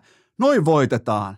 Tämä osoitti mun mielestä mahtavaa kisapäätä Tuusulan Topilta ja komea mitali, kolmion muotoinen mitalikaula ja nyt kierretään salvokset läpi ja kaikki läpi ja on viikset ja on, ai jumalauta, uutta lippalakkia ja hieno, tämän, tämän, Topi ansaitsee tämän, koska mun mielestä suomalainen urheilu niin kuin, tarvitsee enemmän tällaisia tervepäisiä, fiksun kommunikaation, ison kuvan ymmärtäviä urheilijoita osakseen, joten tota, tämä oli, tää oli iso voitto, ei ainoastaan Topille, mutta myös suomalaiselle urheilulle. Seuraava kysymys. Oliko Vilma Murron EM-kultahyppy vuoden sykähdyttävin urheiluhetki? No, mun on pakko sanoa, että meistä varmaan jokainen tunsi sen jotenkin uskomattoman energian siinä hetkessä. Siis se oli ihan oikeasti, se oli jotakin erityistä, ei nämä tilanteet ei valehtele. Ää, Topin kohdalla tämä voitto muun muassa, niin sehän ehti jo vähän marinoitua. Iivon tiimoilta Pekingissä me tiedettiin, että okei, tänään on se päivä, kukaan ei voi mitään ää, vieremän mehtäkoneelle, mutta murto iski jostain syystä kuin tuhat volttia, ja toivottavasti jokainen nouseva talentti urheilun tiimoilta otti opin talteen. Kaikki ei aina tapahdu hetkessä. Murron uraan mahtuu paljon enemmän pettymyksiä, taka-askelia, takapakkia kuin tällaista niinku euforista hurmosta. Joten tämä oli työvoitto.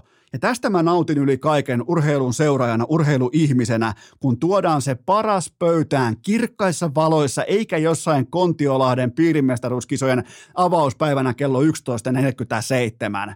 Tätä on, kun sulla on kytkin moodi päällä, kyky kääntää kytkimestä, nauttia siitä tilanteesta, kun siellä on helvetimoinen yleisömäärä, kirkkaat valot, iltavalaistus, Suomessa yli miljoona TV-katsojaa, ja silloin kun sä pystyt performoitumaan, niin se, se on se merkki, että sä oot oikeasti kovapäinen, kisapäinen huippurheilija, niin se teki Vilman voitosta erityisen jotenkin vahvan yhteisöllisen kokemuksen suomalaisen urheilukansan sielussa, näin mä uskallan sanoa. Ja sitten vielä Topista ja Vilmasta, niin kummaltakin mun mielestä A-luokan läsnäoloa mikrofonin äärellä, kun koko Suomi katsoo. Siis mahtavaa PR koko lajikentälle, urheilulle.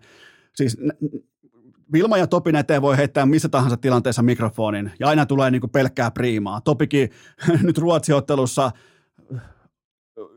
ei nyt voi sanoa täpötäydellä Olympiastadionilla, mutta siellä on konserteista tutulla tavalla kännyköiden valot käytössä ja siellä on älytön tunnelma ja Topi vetää niin kuin ihan täysin viimeisen päälle. Mikrofoni pysyy jämptisti kädessä ja kertoo, että kuinka tärkeää tämä yleisön tuki on ja, ja tota, siinä niin kuin tavallaan Vilma ja Topi asettuu samalle viivalle kultamitalisteina, että molemmat on suomalaisen urheilun kannalta todella – arvokkaita PR-tuotteita. Molemmat on tosi fiksuja, tervepäisiä urheilijoita, joten sen takia niitä on helppo kannattaa, niitä on helppo seurata. Tätä, tähän tarinaan on helppo tutustua, joten kummatkin A-luokan mestareita myös tällä saralla. Seuraava kysymys. Lähtikö Hesarin urheilutoimittaja Ari Pusa känseliin?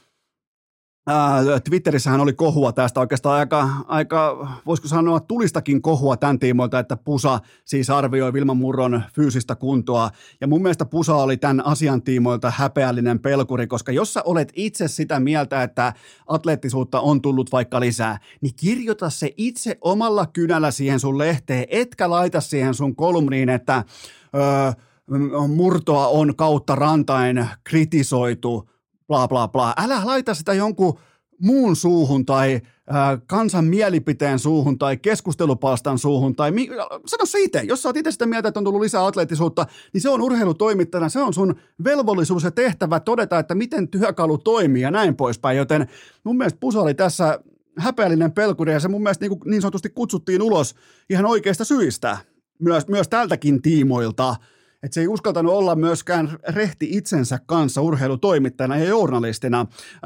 Pusallahan putos kynä kädestä monessakin mielessä, mutta mm, Toisaalta me ei voida välttämättä odottaa näitä 70-luvun sulkakynä kirjoittajilta yhtään mitään parempaa tässä kohdin, joten, joten tota, mutta mä kuitenkin, mä otan asiaan isomman kuvan ohi pusa, murto, akseli. Eli nyt on unohdettu pusa ja murto kokonaan.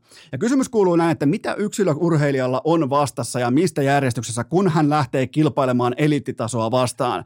No ensin vastassa on totta kai oma mieli. Sen jälkeen vastassa on oma elimistö ja tämän jälkeen vastassa on se itse vastustaja eli kilpailutilanne. 80 prosenttia suurin piirtein kaikista sulaa pois jo tuohon ekaan miinaan eli omaan mieleen. Jos ei sulla ole mieli tasapainossa, sulla ei ole mitään asiaa eliittitasolle. Seuraavat 15 pinnaa putoo tähän toiseen rastiin, eli niiden työkalu ei ole riittävässä kunnossa. Eli meillä on 95 pinnaa yksilöurheilusta tiputettu tässä kohdin jo ulos jakokulmasta, ja loput 5 prosenttia pääsee edes ottamaan rehtiä kilpailua vastustajansa vastaan, jossa se vastustajakin useimmiten on eliittitasolla ihan saatanan kova. Joten meidän, mun mielestä, meidän on pakko kyetä arvioimaan fyysistä kuntoa niin miehissä kuin naisissakin. Jos sinne saapuu vaikka mm, NHL-jääkiekkoilla saapuu syksyn leirille lihapiirakan näköisenä, niin pitääkö se oikeasti nykypäivän kulttuurissa hyssytellä hiljaiseksi?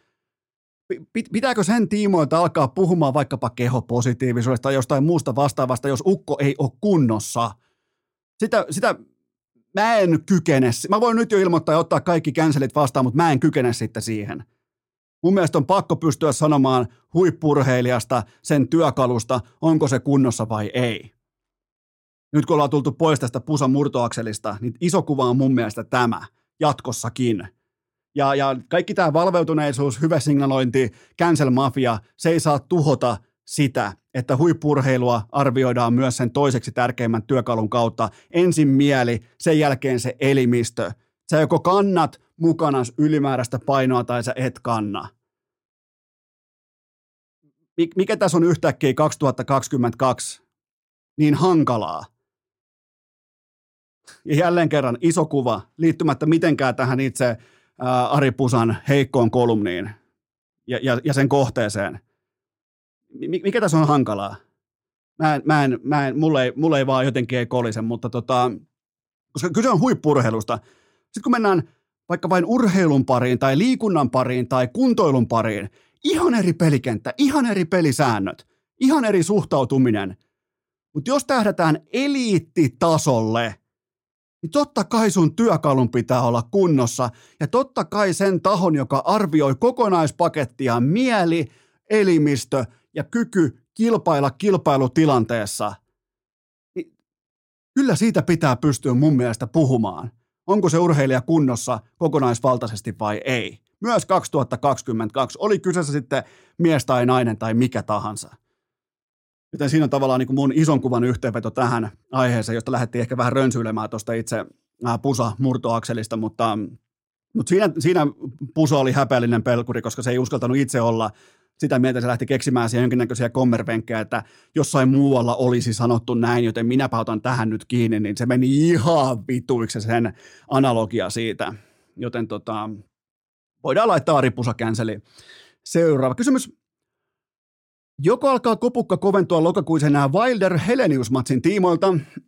no miten sattukaa oikeastaan niin kuin aika osuvaisesti aihepiiriksi heti edellisen perään, koska Robert Helenius, hän aloitti urheilun ja eliittitason harjoittelun vasta parisen vuotta sitten.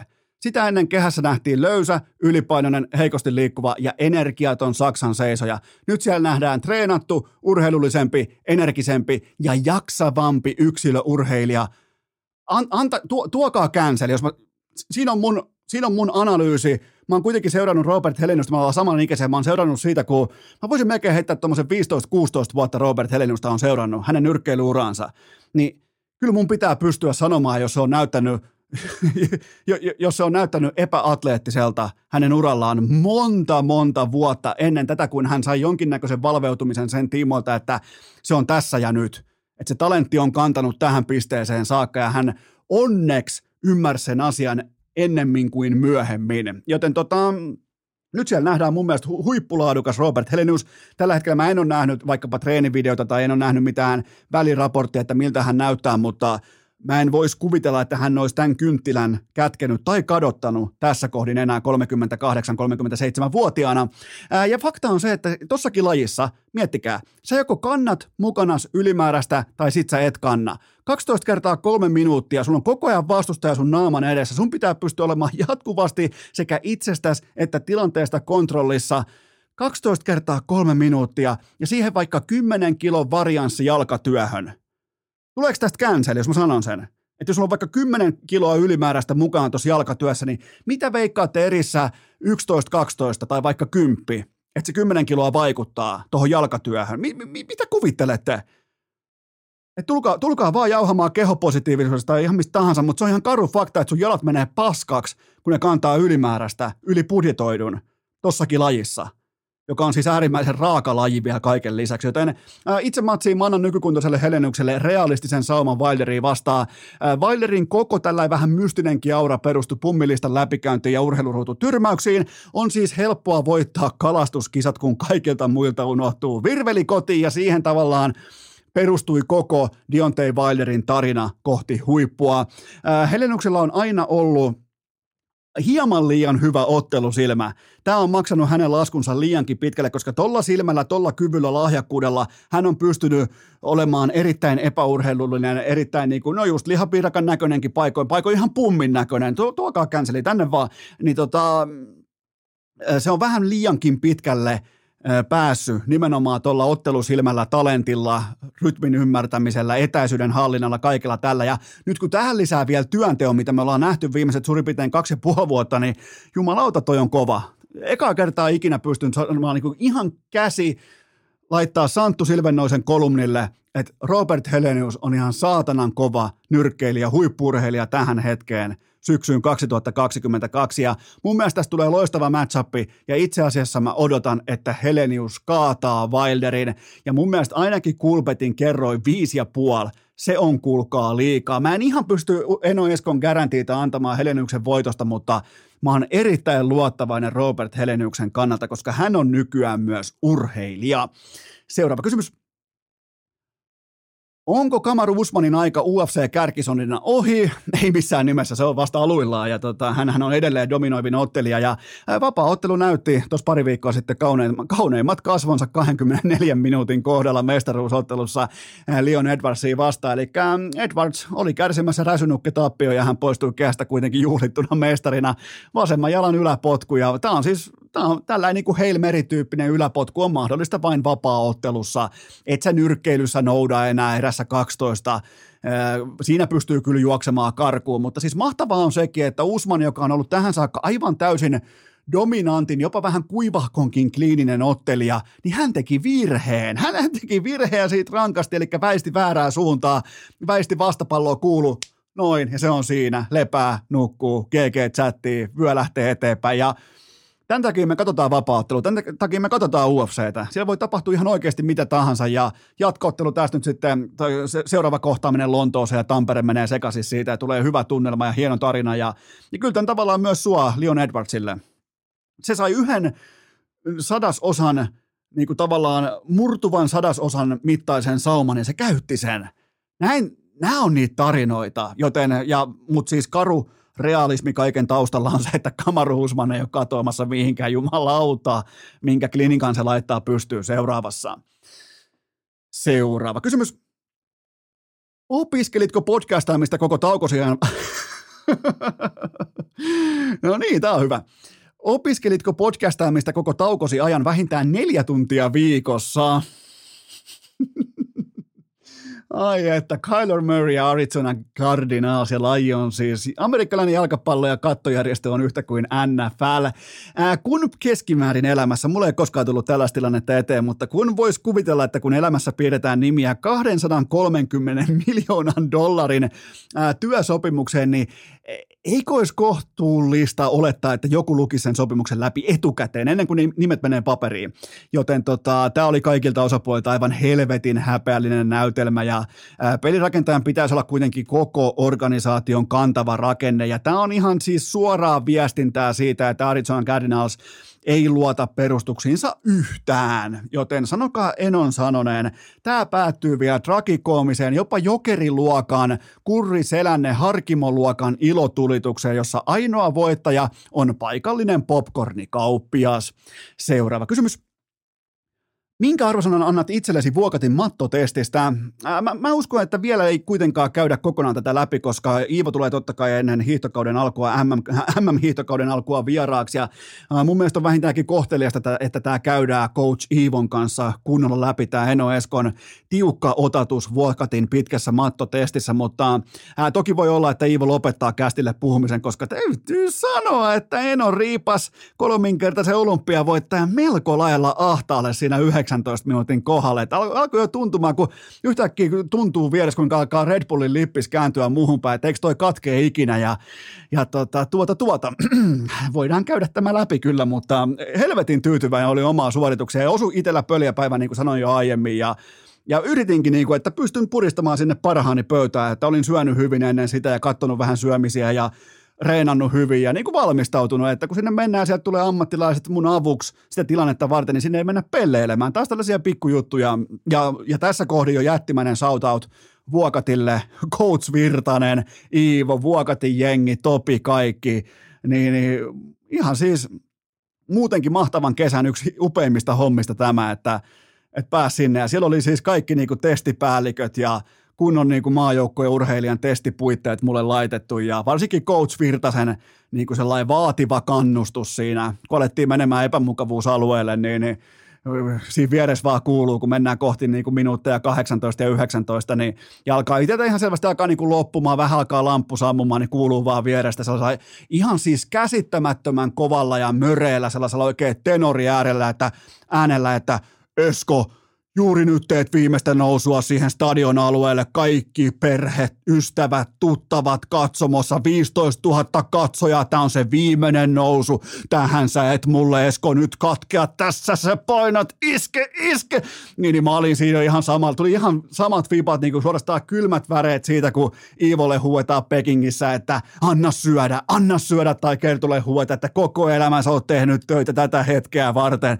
Niin, niin mulle tulee, että vittu, vielä on pakko mennä se yli 20 minuuttia, vaikka ei ollut minkäännäköistä potkua enää jäljellä, niin niin kyllä mä sanoisin, että se, siitä niin kuin ansio meni Coach Virtaselle, joka oli ihan uskomaton vaatia ja kannustaja siinä rinnalla. Ja, jos haluatte muuten mennä itse testaamaan, niin menkää ihmeessä. Toi on siis ihan tavalliselle pulliaisellekin, kuten mulle, käytössä toi testipaikka. Että se maksaa, maksaa muistaakseni parisataa se äh, itse testiprosessia.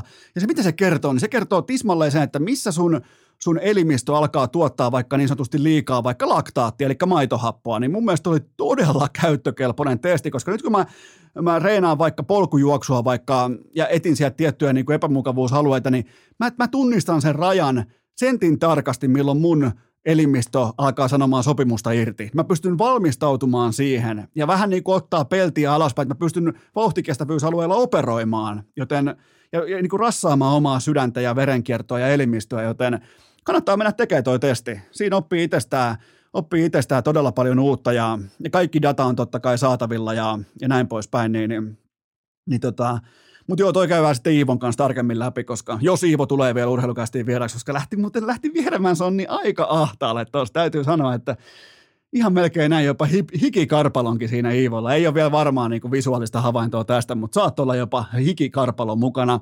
Ää, viimeinen kysymys. Millä aikataululla veikkauksen monopoli kaatuu? No ensinnäkään koskaan aiemmin ei ole käytetty samaa retoriikkaa kuin Veikkauksen toimitusjohtaja Olli Sarekoski käytti nyt tässä tapauksessa, kun hän, hän totesi, että tässä on nyt kuulkaa sitten pakko lähteä Eurooppaan, että, ei me, ei, ei, että me ei pystytä enempää lypsämään tästä peliongelmaisesta kansasta irti, että meidän on pakko lähteä kalaa merta edemmäs. Ja mun mielestä on tavallaan ihan älyllisesti rehellistä myöntää tämä, että vihelletään tämä arvoton arpajaislakiteatteri poikki. Koko tämä niin sanottu uudistus oli pelkkä savuverho alusta pitäen. Te varmaan muistatte, mitä Eno Esko teille sanoi silloin, kun tuli uutisia kaikki maksublogit ja mustat listat ja muut. Niin mä sanoin teille, että tästä ei ole mistään muusta kyse kuin siitä, että veikkaus lobbaa itselleen ö, valtiohallinnon kautta – aikaa ja tilaa, jotta ne saa tuotteensa valmiiksi Euroopan markkinaan, koska kuitenkin niiden tuote on aika hyvä. Ja tämähän on totta kai pitänyt tapahtua jo vaikka 15 vuotta sitten, mutta se tapahtuu nyt. Jälleen kerran veikkaus tulee, kuten nettipokerin kanssa, semmoisen niin kuin 8-10 vuotta myöhässä. Sen jälkeen ihmetellään, että no miksei me ollakaan ihan kärkeä perkele. Joten tota, ää, Lisenssimalli on ainoa oikea vaihtoehto ja Suomikin on vihdoin matkalla 2000-luvulle. Ja isossa kuvassa totta kai Veikkaus on ylivoimaisesti Suomen häpeätahra ja syöpäjärjestö numero yksi ja nämä edunsaajat, ne syö mahtavasti, mutta nukkuu huonosti. Ne on kaikista pahimpia syöpäläisiä koko Suomen historiassa, lukekaa kirja Veikkauskratia, niin ymmärrätte, minkä takia nämä edunsaajat, minkä takia ne syö niin jumalattoman lihavasti, mutta ne nukkuu, kun ne häpeää itseään, ne häpeää saatana kaikkia tekemistään, kaikki yöt, kukaan ei nuku öisin, lukekaa Veikkauskratia. Ja muistakaa se, että osoitteesta hikipanta.fi, siellä on uusia tuotteita, muuten. Siellä on Arsenal-paitoja, siellä on uusia vauvan podeja, siellä on kaiken näköistä uutta, uudet logot on käytössä, uusia paitamalleja, ja muistakaa ennen kaikkea se, että hikipanta.fi, kaikki urheilukästin kamat, ilmaiset toimitukset tiistai-iltaan saakka, joten muistakaa tiistai-iltaan saakka ilmaiset toimitukset. Nyt pidetään pieni tauko ja sen jälkeen Mikael, Mikke, MG64, Granlund. Urheilukää!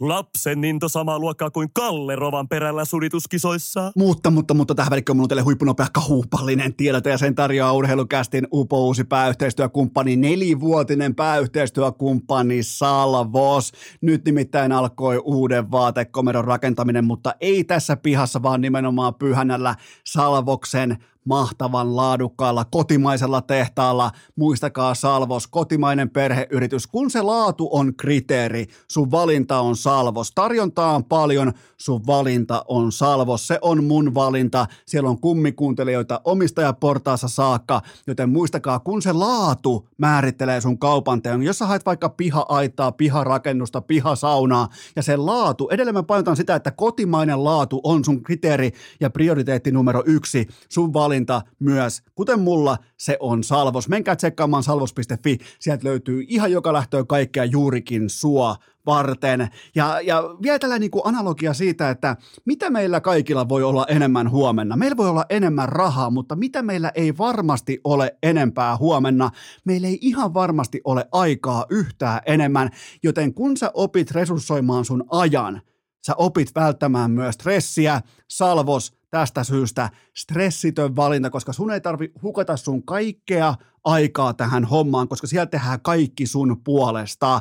Ja mun tönö tuohon pihaa urheilukästin salvoksen vaatekomero, se on jo piirretty ja se on jo tuotanto valmiina. Ja johan tässä onkin tämmöinen 500 jaksoa vedetty jostain täältä keskeltä huppareita ja kaiken maailman tytskän paitoja ja tuottaja Kopen jotain niin kuin kenneli kasseja, joten ehkä on aika siirtyäkin pois täältä vaatekomerosta, joten sitten kun kaikki on valmista, urheilukäst siirtyy Salvoksen piharakennukseen. Mä en voi odottaa. Menkää tsekkaamaan, menkää katsomaan charmia, tyyliä, kotimaista laatua, salvos.fi. Ja tähän kylkee myös toinen huippunopea kaupallinen. Tiedetään sen tarjoaa meidän vanha vihreä ystävämme, päätöstökumppanimme Liikku Kuntokeskukset. Se on kuulkaa syksynyt. Ja Mulla on pakko sanoa, että on ollut tosi tuulinen kesä. Jotenkin ollut, vaikka on ollut paikoin hellettä, niin jotenkin toi tuuli on vienyt multa pyöräilyvipat pois tai niin kuin maantie. Mä oon käynyt paljon salilla. Mä oon käynyt laittaa toistoja sisään salilla, joten öö, me, mennään kaikki salille. Mennään siis liikku löytyy koko Suomen mitassa Helsingistä Rovaniemelle. Investoi itseesi, äläkä epäröi asian kanssa. Maanantaista keskiviikko ilmaiskäynyt kaverin mukaan ensikäynti ilmaiseksi. Käykää itse toteamassa se laatu, koska se on korkea koko Suomessa. Kaikki lisäinfo osoitteesta liikku.fi. Muistakaa aina se, että paras treeni on tehty treeni. Muistakaa se, se voi olla se lähtö sinne ehkä vähän hankala, voi olla vähän vastatulta, tulee räntää, tulee syysmyrskyä, mutta se tunne sen treenin jälkeen, se on se juttu. Sen takia meidän on syytä lähteä ihan kaikki kummin, kun te tiedätte urheilukästi lähtökohdan, kolmesti viikossa kuntoillaan ja urheilla. Meidän on pakko pitää pystyä pitämään itsestämme huolta – meidän työkalusta, meidän elimistöstä, meidän kropasta. Mennään käymään salilla, ei oteta sen kanssa paineita, mennään laittaa toistot sisään, mennään hikoilemaan, kuntoilemaan, menkää osoitteeseen liikku.fi. Ja nyt ääneen ensimmäistä kertaa urheilukästin historiassa Mikael Granlund. Urheilukääst!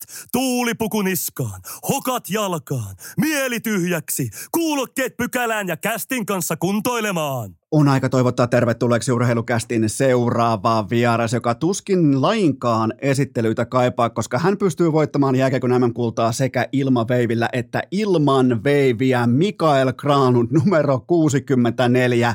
Tervetuloa vihdoinkin urheilukästiin. Kiitos paljon täällä sitä nyt ollaan. Ja tuossa tota, osasinkin oikeastaan jo niin kuin suurin piirtein vuosi sitten Peksi Rinteen vierailun jälkeen ounastella, että voisiko se MG64 tulla, tulla kästivieraaksi jollain aikataululla, koska ää, sua ei ole mitenkään äärimmäisen helppo tavoittaa, joten nyt kun sä oot siinä, niin tota, ää, ikään kuin, niin kuin tietynlainen urheilukästin tavoite on täyttynyt.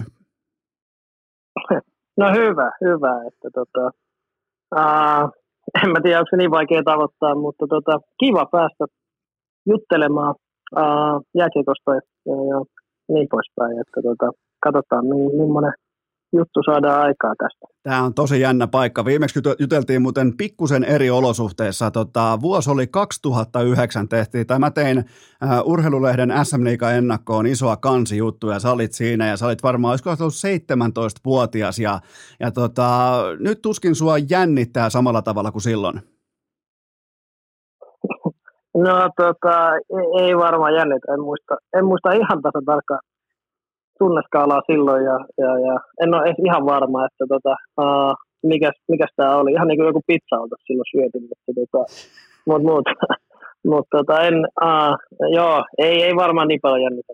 Se, siitä on jo sen verran aikaa, että tota, ei, se pitää paikkansa nimittäin, tuota, silloin, silloin mentiin pizzalle ja me ei oikein keksitty mitään muuta ja, ja suokin oli tosi vaikea opastaa mihinkään muualle kuin Stokkan eteen. Sä olit just tullut Helsinkiin ja, ja tota, ei ollut kaupungin kartta vielä ihan niin kuin täysin haarukassa, niin, mutta sitten me kuitenkin löydettiin aika niin kuin helpostikin toisemme ja sen jälkeen sitten mentiin pupeltaa pizzaa, niin loppu hyvin, kaikki hyvin. Ha, kyllä, kyllä, että tota, on varmaan tullut sitten Helsingin huuditkin tutuiksi vähän paremmin sitten sen jälkeen. Niin, tässä on 13 vuotta aikaa. Silloin sä olit vielä just Oulun salosta Oulusta sellainen pörröpää muista. Mä ajattelin, että ei jumalauta, että tämän pitäisi kantaa IFK ja sen jälkeen leijonat luvattuu maahan, että tällä ei pörröpää tulee tänne ja ja kaikki, mitä silloin meni lehteen, eli tuleva sakukoivu ja, ja kaikki, totta kai urheilulehtimäiset jopa kärjistyksetkin, niin aika lailla hyvin on muuten toteutunut. Joten tota, kiitokset siitä, että et saanut mua näyttämään ihan täydet pelleltä, to, niin kuin tuossa kuvastossa. No, no hyvä, että, että parempaa, vähän parempaa suuntaan se, sen jälkeen menty, mutta tota, mutta joo, mutta eihän sitä ikinä näin niin kuin että mihin, mihin elämä vie ja miten ura menee ja mikä on terveystilanne sun muuta, mutta tota, uh, ihan, ihan kivasti, että vielä terveenä saa pelata ja, ja, ja, ja tämä on vielä hauskaa, niin koetaan nauttia joka hetkestä niin sanotusti, että, tota, että ei tämä itsestään, itsestäänselvyytenä aina tule, että, että pystyy terveenä pelaamaan ja, ja, ja, ja toivottavasti vielä pitkä ura edessä. No se on varmasti näin, mutta mitenkäs mikä nyt sitten kesä on mennyt? Totta kai MM-kulta kaulaa ja, ja tota, koko kansan valokeilla jälleen kerran tuttuihin pelaajiin, mutta, mutta tota, miten niin kuin isossa kuvassa on kesä mennyt nyt näiltä osin? Ei, ei mitään, ihan, ihan hyvin, että pitkään normaali kesä, että tota, kisat loppuun, niin pari päivää kerättiin vähän juhlia tai iisisti, mutta tota, kyllä se aika nopeasti sen jälkeen, kahden päivän jälkeen jo kotiin tuut, niin tota, paluu arkeen on, on kahden kanssa, että, tota, noin, niin, niin, että ihan, ihan normaali elämää niin sanotusti. Ja jotenkin... Ja, ja treenaillaan ja ja valmistautua ensi Jotenkin tuntuu, että kun sulla on nyt niin kuin kahden eri, tai oikeastaan heitetään IFK-juhlat siihen mukaan, sulla on kolme isoa voittoa ainakin vyöllä, joista nämä kaksi ekaa, niin kuin pelkästään 2011 se juhliminenkin, niin sehän oli suurin piirtein juhannukseen asti tulilla, niin nythän tämä meni aika niin kuin napakallakin aikataululla läpi. No joo, kyllä, kyllä täytyy sanoa, että totta kai silloin oli, oli vähän erä, eri elämäntilanne muuta, mutta, tota, mutta, mutta uh, tuntuu, että en mä tiedä, johtuuko se sit siitä, että, että Suomen maajoukkueen nyt viimeisen kolme neljä vuoteen muutaman mestaruuden voittanut ja paljon samoja pelaajia, että, että, että, että tota, ei nekään, nekään sitten jaksa enää, enää juhlisi enempää, että kaikki on ollut sillä, että tämä on vähän peruskauraa, että tämä on viime vuosina kanssa koettu, että, tota, että, että oli, se, oli se silloin silloin eri, eri meininki ja, ja, totta kai nämä Henkko niin oli myös vähän eri elämäntila. Se oli hitusen verran meille itse kullekin tota, erilainen tilanne, mutta se oli kaikki hauskaa aikaa. Okei, mulla on sullekin niin kuin normaalistikin kaikille urheilukästi vieraille, mulla on muutamia lämmittelykysymyksiä, niin, niin tota, ensimmäinen kysymys kuuluu näin, ja muista, tässä saattaa mulla olla yksi kappale syväkurkkuja ikään kuin antamassa informaatiota taustalta, mutta ää, mikäli käy tällä tavalla, että sinä, Mikael Granlund, satut nukkumaan aamulähdöstä Nashvillessä pommiin, ootte vieraskiertueella äh, Nashville äh, Predatorsin kanssa ja MG64 nukkuu pommiin, niin kenelle Nashville joukkueen johtaja soittaa? Uh, nyt en edes muista, mutta tota, uh, kai, ne, kai ne mulle koittaa soittaa, mutta tota, en tiedä, kellehän ne soittaisi. Varmaan No nyt, nyt, nyt tarvii sanoa, että nyt ei ole ihan varmaa tietoa. Tämä, tämä, niinku, jollekin soittaa. Tämä, tämä täysin hypoteettinen tilanne siis tapahtuu äh, kuvitteellisesti viime kautena, ja eräs Nashville Predatorsin entinen maalivahti oli Sveitsissä perheensä kanssa jo eläköityneenä jääkiekkoilijana, niin hän oli sitten kaivettu soittamaan sut vielä mukaan aamubussiin. Pitääkö tällainen hypoteettinen tilanne paikkansa? No mä veikkaan, että tällä hypoteettisella tilanteella ja kyseisellä henkilöllä, niin tota, ää, saattaa olla pieni värikynä tässä näin, mutta tota noin, niin, ää, sovitaan vaikka näin mä, mä, niin mä, mä sytyn tähän skenaarioon, että, että siellä huomataan vieraskiertueelle, että nyt, nyt muuten puuttuu, Granlundi on nyt jossain. Kelle soitetaan? No totta kai me soitetaan Pekka Rinteelle, koska tarinahan kertoo myös näin, että ikään kuin Pekka Rinne oli joka paikasta aina myöhässä, niin jos tämä tapahtui, niin tavallaan sähän kunnioitit Peksin perintöä. No se on, se on kyllä totta, että, tota, että, että uh, se on hyvä, hyvä nyt, kun Peksi ei viime kaudella ollut tosiaan ja kaikki on tottunut, että on tämä legendaarinen Peksi-sääntö, että niin kauan, kukaan ei myöhässä, kun Peksi on bussissa, niin tota, nyt yhtäkkiä alkoi alko monet olemaan vähän myöhässä. Että tota, ei ollutkaan sitä, että pystyy olemaan se vartti puoli tuntia myöhässä ja se on kaikki ok, kun Peksi on varmasti vielä vähän enemmän myöhässä. Että, tota, että näin se maailma muuttuu ja täytyy, täytyy uusia tilanteisiin olla valmiina. No ainakin teidän dinner, dinner-kassa, sakkokassa paisuu tuolla aika mukavasti. No nyt, nyt se varmasti paisuu, joo, mutta tota, silloin Peksi aikaa, niin Peksi oli varmasti aina viimeinen, niin ei se silloin kyllä hirveästi, hirveästi paisunut, että, tota, että, että, tota, uh, mutta, mutta joo, siinä on aika, aika hieno mies ja, ja tota, tosiaan pakko myöntää tuommoisen ura ja, ja, ja tuommoinen persoona ja hyvä ihminen on, niin saa vähän ollakin myöhässä, että ei kyllä Teksi ei saanut siitä ikinä mitään löylyä. Ja, ja kaikki... Se tuli vähän, vähän myöhässä. Ja kaikkihan me fanit nähtiin, kuten myös pelaajat siellä kaukalossa ja hallilla, niin, niin me kaikkihan saatiin myös nähdä se, miten Pekkarinen oli ajoissa omassa paidan jäädyttäjästilaisuudessaan. No joo, joo. Sinne se, tota, mä voin sanoa, että se tämä meidän joukkueenjohtaja on varmaan ollut kyllä siellä, niin kuin se ei päästänyt sitä katsestaan poissa kahteen päivään, että, että se varmasti, varmasti ei mene hukkaan ja tulee paikalle, että, tota, että, että kyllä sillä varmaan on lapujakin siinä. Oli muuten, oli muuten hieno tilaisuus. Minkälainen sulle jäi ikään kuin, niin kuin päällimmäinen tuntuma tai tunne siitä? Totta kai rakas, hyvä ystävä, esikuva, mentori, idoli. Niin, niin, niin minkälainen tavallaan niin kuin jäi, jäi tunne siitä sulle? No ihan mielettömän uh, ylpeä hänen puolestaan, että, että, että totta kai Näsville ei ole kaikkein varmaan isoin markkina, iso jäikkaupunki uh, ollut totta kai kasvaa koko ajan, mutta mitä, mitä kyseinen henkilö on, on merkinnyt sille joukkueelle ja sille tota, yhteisölle ja, ja koko kaupungille näin niin kuin urheilupiirissä, niin se on jotakin ihan uskomatonta. Ja, ja tota, varsinkin kun se pääsi pääs näkemään, niin, niin täysin ansaittu ja, ja niin kuin mä sanoin, niin uh, todella, todella ylpeä hänen puolestaan ja, ja meni kyllä oikeaan osoitteeseen ja itse tapahtuma oli hieno ja, ja, ja, ja Peksikin oli kyllä todella otettu, että, että kaikin puolin kyllä ikimuistainen hetki.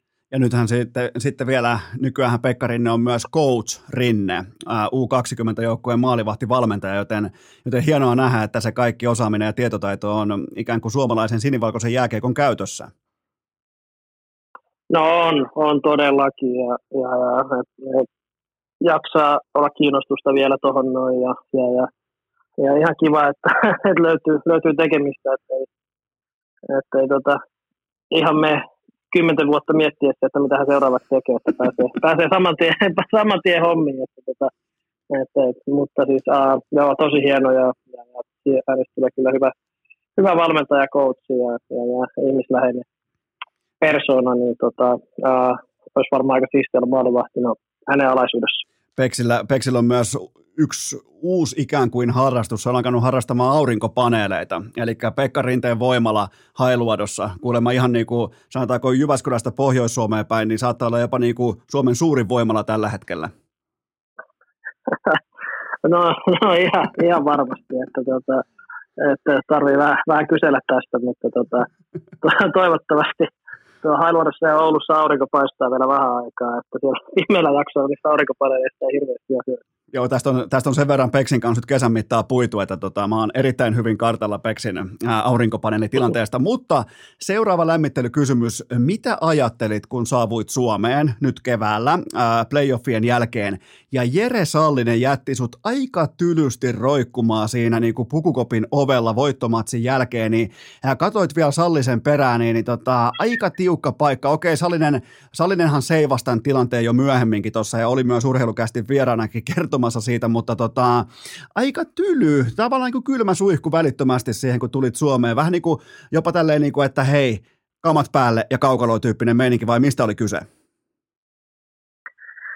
No, no ilmeisesti joo. Että tota, en, eh, mä muistan, kun Jere sen pelin jälkeen vaan näytti, että tämmöinen video on tullut. En mä edes muistanut sitä itse, mutta mä sanoin sitten, että et sori, että ihan ensimmäisen pelin sitten kerennyt, mutta tota, uh, mut kai se oli vähän semmoinen ilmoitus, että on parempi sitten olla seuraavassa pelissä kunnossa ja, ja tota, koittaa vähän näyttää, että tota, muu sitten saattaa saada, saada kivet, mutta tota, uh, aika, aika hauska klippi, joo, mä, uh, mä näin sen Jere näytti. Joo, se oli tota, mä, mä siis elän tollasista hetkistä. Mulla se oli niinku, joillekin se voi olla vaikka joku hieno maali tai harhautus, niin, niin mulle, mulle se oli toi hetki. Mä otin sen välittömästi talteen ja julkaisin, julkaisin oitis, koska tos oli niinku, siinä oli sitä, minkä takia mä puen niin sanotusti pelikamat päälle, mutta, mutta tota, mennään siitä kuitenkin vielä viimeiseen lämmittelykysymykseen, joka on se, että Voitko käydä meille faneille lyhyesti läpi sen ehkä vähän erikoisenkin hevoslaukan Mannisen kultamaalin jälkeen? Sitten oikeastaan puuttu vaan niinku keppi jalkojen välistä sellainen, niinku, mikä se on se keppihevoslaukka kisa, mitä Suomessakin harrastetaan, niin oli aika komeata askellusta vai miten itse sanot? No joo, tota, se on, kato, ei, ei varmaan pienempänä hirveästi ole keppihevosilla tullut, mutta kyllä varmaan vanhemmallakin jäädä siihen lajinkin voi innostua. Että tota, aika, aika tarpeeksi innoissaan ainakin kun on. Niin, niin, mutta kai se vaan kertoo, että kuin, kuin innoissaan tilanteessa oli. Mutta tota, ja, ja jossain muussa tilanteessa olisi varmaan hävettänyt sen, mutta tota, tuossa tilanteessa niin otan sen mielellään vasta. Ja, ja muutenkin hienoa nähdä, että kun on just täyttänyt 30, niin polvi nousee vielä tuohon tahtiin. No, joo, joo, alkaa vetreytyä näin, kun tulee ikään.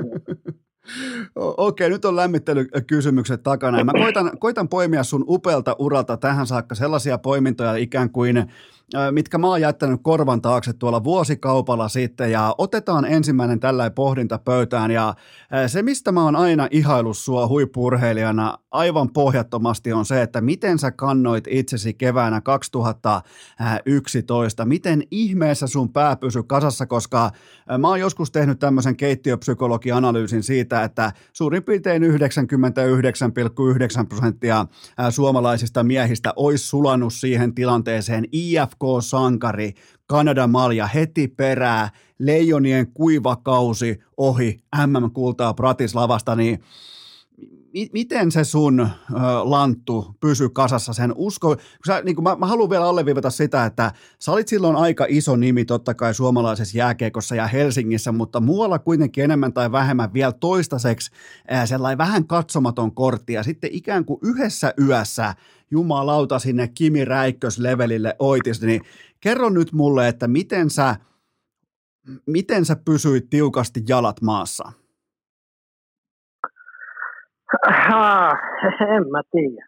Ekana näin tulee mieleen ihan, ihan perinteinen kotikasvatus ja, ja arvot, mutta tota, um, en, en mä tiedä. Ihan, ihan normaalisti sitä eletään ja olen aina pitänyt itseäni kuitenkin kohtuu realistisena ja, ja, ja sinänsä fiksuna ihmisenä, että, että tietää, tietää, että tota, että nyt varmaa ura ja, ja, ja ää, elämä tässä on, että tota, tässä on vielä paljon edessä ja, ja, ja ihan sama, samanlainen ihminen sitä vielä ollaan. Että, tota, et, et, ei, tässä, ei siinä sen kummallisempaa omasta mielestä ainakaan ollut. Että hieno oli voittaa sun muuta, mutta tota, asiat pitää laittaa aina vähän perspektiiviin ja, ja, ja, ja ehkä nähdä vähän metsää puilta, että, että, että miten ne asiat oikeasti on, että ehkä ei ole aina ihan, ihan niin hyvä tai huono, mitä muut puhuu tai sanoo ja, ja, ja pitää niin sanotusti ne oikeat ihmiset ja, ja, ja ystävät lähellä, että, että, että ei, ei, siinä ole mitään se ihmeellisempää, että ja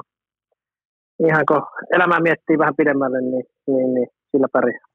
Katoitko koskaan sitä, sit kun sinusta alkoi tulemaan vähän vanhempia, vähän kokeneempia, kun tulee vähän vuosirenkaita ympärille, niin palasitko koskaan siihen aikaan että, ja pohtien näin, että olihan muuten pyöritystä? En mä tiedä, että onko mä oikein sitä tai siis totta kai oli pyöritystä, mutta ja, ja varmaan ehkä tietyllä tavalla suhtautuminen, ää, sanotaan näin, että kavereita yhtäkkiä on aika paljon ja sun muuta, että ehkä suhtautuminen siihen, siihen on parantunut, mutta en mä tiedä, onko mä siihen sinänsä palaut, palannut tai muuta, että se on osa elämää ja, ja, ja ei, ei siinä ollut mitään sen kummallisempaa mulle, mulle että tota, se oli hienointa, että voitettiin ja, ja, ja asiat päättyi hyvin, mutta en, ei, ei se niin kuin sinänsä ihmisenä varmaan, varmaan ole kyllä muuttanut. yhtään jos nykypäivää pitäisi antaa joku vertaus tälleen äh, niin popkulttuuria jonkin verran äh, ohuesti ymmärtävänä, niin se olisi sama tilanne, se sun ö, hypeaalto silloin vaikkapa Helsingin yössä, niin se olisi sama kuin nykyään menisi samaan paariin, vaikka Justin Bieber, Drake, heitetään vaikka Ariana Grande vielä siihen samaan, samaan jonoon, niin, niin mä olin silloin katsomassa sitä meininkiä ja siellä oli kyllä todella ilosta kansaa ja, ja se oli kyllä mulle jotenkin niin kuin hienoa katsoa, että sulle se lätkä oli lätkää, ja sulle ne kaverit oli kavereita ja, ja sieltä vaan tultiin jalat tiukasti maasta, maassa läpi siitä aika kovasta myllystä, niin se on, se on sellainen asia, millä mä haluan vielä erikseen nostaa hattua. No kyllä, mä toi Drake ja Bieberin ja, ja tota Ariana Grande ota ihan mielellään vasta. Ihan, ihan hyvä seura. siis, tota, muut, muut. Ei, se, ei se ehkä ihan, ihan näin, näin kuitenkaan ollut, mutta, tota, mutta kuitenkin kyllä ymmärrän, mitä, mitä tarkoitat, mutta tota, Uh, niin, uh, ei, ei, en mä tiedä, ei, ei mulla oikein tuohon mitään muuta sanottavaa. ei. Osa, osa, osa historiaa ja, ja, ja tota, osa elämää ja, ja, ja en mä tiedä, onko siinä mitään sen kummallisempaa. Niin ja varsinkin kun sitä omin silmin katsoo niin kuin subjektiivisesta näkökulmasta, niin kaikkihan on vaan ohikiitävää sellaista hetkellistä, kun taas sitten tästä ulkopuolelta, niin kaikki näyttää jotenkin niin ihmeelliseltä ja massiiviselta ja näin poispäin. Mutta ää, tästä mä haluan myös puhua tästä sun NHL-lähdöstä, niin ää, mikä sai sut malttamaan kaiken sen myötätuulen jälkeen, että vielä yksi kausi IFKssa huomasta, äh, huumasta huolimatta ja vähän valmiimpana pelaajana sitten seuraavaa steppiä kohden, niin, niin mikä tai kuka sai sut vielä malttamaan? No ehkä se, ymmärrys, että en mä nyt ehkä ihan, ihan ollut silloin valmis. Tota, mutta kaksi muuta isoa asiaa oli se, että mä olisin käydä ää, lukion loppuun ja, ja koulu on ollut ää, sinänsä aika tärkeä, tärkeä juttu ja mä haluaisin se hoitaa kunnolla ja armeijassa käydä vielä. Niin, tai niin sanotusti kaikki alta pois ja sitten pysty lähteä ihan, ihan niin sanotusti puhtaalta pöydältä ja ei tarvitse niitä asioita enää miettiä, niin, niin se tuntui järkevältä ja totta kai halusin vielä iso siinä myös, että pääsi vielä pelaamaan IFK, totta kai mestaruuden jälkeen sun muuta, mutta että pääsi vielä pelaa, pelaa siinä paidassa, niin, niin, niin ei, ei, siinä ollut sen kummallisempaa. Ja, ja niin, varmaan ihan hyvä ratkaisu, mistä sitä ikinä tietää, miten se toista päin meni, mutta ei ainakaan toinen koulusta tai armeijasta enää sen jälkeen mietin, mutta, mutta oli ihan hyvä päätös näin jälkeen ajateltu melko lailla ton, ton ikäisenä kaverina melko kypsää pohdintaa, että se on niinku pysynyt hanskassa se toiminta tollakin saralla tossa. Ja, ja tota, yksi filosofinen kysymys tähän väliin, niin se sun maali välierässä Venäjää vastaan, niin jos nyt saisit taikasauvalla ää, vaihtaa sen vaikka normaaliksi vanhanaikaiseksi maaliksi, niin vaihtaisitko? Tuliko ilmaveivistä joskus jonkinnäköinen riippakivi sulle tai ikään kuin sellainen, että se määrittelisi sua sekä urheilijana että, että jääkiekkoilijana? Ei, ihan rehellisesti sanottuna ei, ei missään nimessä. Että tota, ensinnäkin se on tosi vaikea ajatella, että se olisi niin kuin, maali kuin maali, niin kuin mä aina sanon, mutta tota, jos sitä ei olisi tullut, niin kaikkihan olisi voinut olla peli, peli tai, tai mun lopputurnaus muuten ihan eri lailla, että se on tosi vaikea sanoa. Että ei se mulle ollut ikinä reippakivi, että tota, totta kai siitä, siitä puhuttiin ja oli, oli iso juttu ja, ja vieläkin ihmiset muistaa, mutta niin kuin mä sanoin tuossa äsken, niin niin, niin kun laittaa asiat perspektiiviin ja, ja tietää vähän itse, missä menee, niin, niin, ei se nyt kauhean, kauhean iso juttu ole, että se on niin, se yksi, yksi osa sitä, sitä elämää ja, ja mitä on tapahtunut ja, tota, ja en ikinä vaihtaa sitä pois, kun kaikki päättyi niin, niin hyvin, että tota, se on osa sitä tarinaa. Se on ihan totta. Toi on, toi on oikeastaan Toi on jopa niin kuin oikea vastaus, koska jos, jos, sitä, jos tavallaan niin kuin sitä, sanotaanko tällaista niin kuin ainutkertaista, se oli hyvin erikoinen tapa totta kai siinä ajassa. Nykyään kaikki tsekrasit ja kaikki tekee koko ajan ilmaveivimaaleja, mutta se oli jotain aivan täysin poikkeuksellista, niin, niin, niin siihen sä tartuit, sen sä kannoit ja, ja siitä tuli koko kansan juttu ja se oli aikamoinen, aikamoinen tota, niin kuin jonkinnäköinen hyökyaalto, mikä vyöry siitä yli, mutta mennään kuitenkin tuohon kohti NHL-uraa. Ää, kuinka tärkeää sulla oli tulla nimenomaan varatuksi sotaan? Siellä oli yksi, oikeastaan yksi kaikkien aikojen leijonista Mikko Koivu kapteenina, niin, niin mit, mitä, mitä Mikko Koivu opetti sulle, kun sait, sulla on aina ollut johtajuutta, mutta mitä Koivu toi siihen lisää? No, äh, oli tosi iso juttu totta kai ja, ja, ja uh, siellä oli muitakin, Suomen Päksämin Nikki oli silloin kans kokeneempana, että, että hänkin jeesas, mutta ehkä Nikos totta kai oppinut niin kuin todella paljon asioita, mutta muistan se alkuun vaan, että, tota, että, että mä ajattelin, että mä oltiin kuitenkin tunnettu ja voitettukin jotain yhdessä ja, ja, ja vaikka eri käsiä oltiin, vaikka olin parikymppinen, niin ajateltiin, että ollaan kavereita, mutta mä muistan vaan siihen alkuun, että, että, että mä ajattelin, että Mikko varmaan jeesaa ihan kaikessa ja, ja, ja ei tarvi yhtään mitään hoitaa, mutta sanoin, että en mä lähde sunkaan poika dinnerille, että meitä oppii noita sun kavereita, sun ikäisiä sun muuta, että mun piti itse, hän ei, mitään ei tullut ää, niin sanotusti ilmaiseksi tai lautaselle, että hän opetti, että, että sun pitää itse oppia tähän kulttuuriin ja, ja, ja löytää se tietyllä tavalla, totta kai aina Jeesuska tarvisi, mutta, mutta, mutta miten mä sanoisin sellainen, että, että, että sun pitää itse koittaa rakentaa tämä tarina ja oppii itse mennä ravintolaan ja tilata ruokaa tai, tai, tai mitä ikinä se vastaavaa onkaan. Että, että, ja se, oli, se oli iso opetus ja niin kuin tosi jälkikäteen niin hieno, hieno ele, tai ele, vaikka siinä kohtaa tuntuu, että mitä, mitä ihmettä, että tuota, pitääkö tästä itse jotain osata tehdä, että eikö sä voi tehdä mulle täällä aikaisemmin. Niin tavallaan, niin, niin tuota, siis Koivu, Koivu toi siihen tietyn niin kuin kylmän realismin, että tätä on NHL-pelaajan arki, opettele se.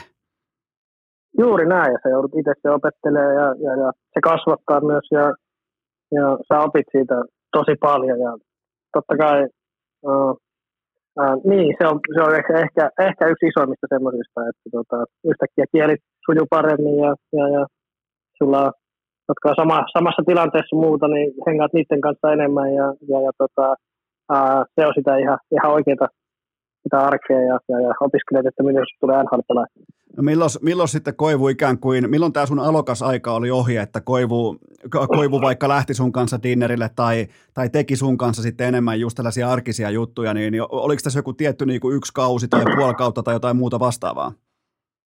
No ei, siis kyllähän me käytiin dinnereillä ja oltiin yhteyksissä, ja, tai siis koko ajan, ei, ei siinä mitään, mutta tota, niin kaikessa monissa semmoisissa asioissa, niin, niin, niin ää, tietyllä tavalla, vaikka se kuulostaa erikoilta, niin välitti niin paljon, että, että nyt sun pitää itse oppia, jos sä haluat ikinä tässä liikassa pärjätä ja tulla hyväksi pelaajaksi. Että, että, tota, mulla jäi semmoinen kuva vaan, en mä tiedä mitä, mikä Mikko ajatus tässä on, mutta, mutta, mutta mulla jäi semmoinen kuva, että hän välitti niin paljon, että, että, että että varmaan smartti äijä, että ei sille kannata tota, kaikkea antaa lautasella ilmaisesti, että opis, opiskelet itse ja, ja löydät tietyllä tavalla se oma reiti, että, että, että sillä tavalla vaan tässä, tai sillä tavalla äh, pärjää varmaan kaikkein parhaiten niin kuin, äh, tällä uralla ja oppii tämä arkeen.